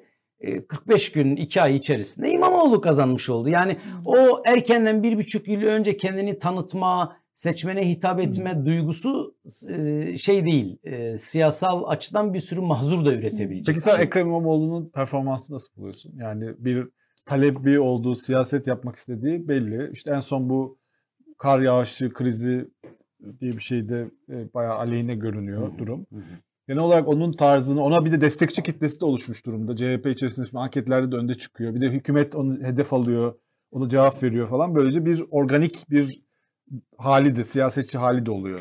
Ya ilginç bir dönemdeyiz. Yani Cumhurbaşkanı adayını e, iki dinamik belirleyecek. Bir, toplumsal destek. iki lider uzlaşısı. Şimdi burada aday olmak isteyen herkes bu ikisinden birisine zorlamaya yönelik bir Evet. şey yürütüyor. Mansur Yavaş ben liderler nezdinde kabul e, edilmeye yönelik bir performans göstereyim, ürkütmeyeyim kimseye diye bir strateji yürütüyor. Ekrem İmamoğlu biraz toplum beni Tabii. istesin üzerinden siyaset yapıyor. Ama en nihayetinde bu ikisinin bileşkesi masaya oturacak. Fakat ben e, İkisi de olmayabilir diyorsun. yani şöyle e, siyasal rüzgar itibariyle, e, oturduğu siyasal damar itibariyle Ekrem İmamoğlu'nun yaslandığı damarın Mansur Yavaş'ın yaslandığı damardan daha sahici olduğunu düşünüyorum. Hmm. Orada güçlü bir siyasal enerji var. Mansur Yavaş o güçlü siyasal enerjiye oturmak yerine uzlaşının aktörü olarak yükseliyor. Bir de e, Ekrem İmamoğlu Erdoğan'ın antitezi. Antitezi öyle mi? Yani- Aynısı olduğunu söyleyenler de var. Tamam yani Akçabat zaten onu söylüyorum. evet. Yani aynı tarz siyasetin başka mahalleden yapılma e, Anladım. şeyini temsil Evet, ediyor. anladım. Mansur Yavaş ise Erdoğan olmama halini Anti ifade ediyor. Evet. Yani dolayısıyla her ikisinin farklı dinamikleri var. Son gün biraz muhtemelen kamuoyu araştırmaları, liderlerin Mi angajmanları olacak vesaire yok. Yani bunlar olacaksa eğer böyle olacak ama liderlerden birisi de olabilir. Hala. Yeni bir şey de çıkabilir. O Evet. çok net değil şimdiden yani. Ekrem İmamoğlu hani Cumhurbaşkanı olmak istiyorsa bile bunu bu kadar göze sokarak değil. Yani ciddi bir muhtem yani iyi çalışıyor kötü e, yani mevcut bu bu konjonktürde daha fazla ne yapılabilir bilmiyoruz. Fakat işte hani e, gerçekle verdiği görüntü arasındaki makas çok açık. Yani algı ve gerçek arasındaki. Gerçekte çalışıyor ve belediyecilik yapıyor olabilir ama dışarıya verdiği algı eee, biraz böyle irite edici. Ama parti tabanında bir karşılık yaratıyor Parti tabanında kendince. Daha karşılık önce yapıyor olmayan bir ama karşılığı olmaya Şu başladı. olması bence. lazım. Yani ya bu adam gerçekten belediyecilik yapıyor. Çalışıyor. Yani biraz herhalde bu bunu Ben yapsa de biraz erken erken hareketlendiğini düşünüyorum. Yani Evet. Erdoğan mukayesesiyle Evet. e, bakıyorum. İstanbul Büyükşehir Belediye Başkanı hele böyle bir Hı hı. e, yeni dinamik güçlü bir rüzgara yaslanıyorsa zaten siyasal geleceği olan bir yere Evet. oturur. Fakat bu biraz daha aşamalandırılarak yürütülmesi bir gereken aktör bir şey. profili, siyasi bir aktör yani şeyi yok. Ama bunu birazcık daha baskılayarak daha hani hizmet adamı. Ya bu gelirse çalışır. Ama Ekrem İmamoğlu'nun verdiği görüntü yani en azından hani oluşturduğu algı birazcık daha şova yönelik, birazcık daha böyle hani popülizm, daha popüler böyle hani bunu biraz biraz böyle hani erken diye ben de görüyorum. Bir aslında. danışmanlık da benden diyorsun. Ben yok da estağfurullah yani yok aman Evet. aman. Çok teşekkür ederiz. Hatem. Teşekkür iyi ki geldin. Güzel bir Çok sohbet keyifli oldu, bir sohbet Evet. oldu. İlk başlarda tabii ki bir kadın olarak ikiye bir böyle şey oldu Ama ama bu kozu kullanma ama yani. Yani Sen ama de çok konuşuyorsun. Bazı biliyorum. programlar ben hiç erkeklik kozumu kullanmıyorum. Erkeklere baskı yapılıyor. ama hep erkekler konuk oluyor. Ben azınlıkta oluyorum ya. onun Kadın konukları çağıralım o zaman. Peki çok teşekkürler. Ben çok teşekkür sağ ederim. olun. Yani senin hakkını şey yapamam. Sen iyi bir e, partnersin. Yani ben bu konudaki nezaketini hiç şey yapmam yani. Arada takılayım ama bir şey olmaz ya Tabii Yıldıray. tabii. Evet, çok teşekkürler Hatem teşekkür geldiğin için. Ee, bizden bu haftalık bu kadar Yıldıray ile beraber. Birazdan Yıldıray Oğur, Akif Beki ile beraber Reşit Paşa yokuşunda e, Reşit Paşa yokuşu programından e, programıyla sizlerin karşısında olacaklar. E, haftaya pazartesiye görüşünceye kadar kendinize iyi bakın. Şimdiden duyuralım Mustafa İslamoğlu'nu soranlar için. Mustafa İslamoğlu pazartesi günü e, konuğumuz olacak. İyi bir hafta, iyi bir gün diliyorum.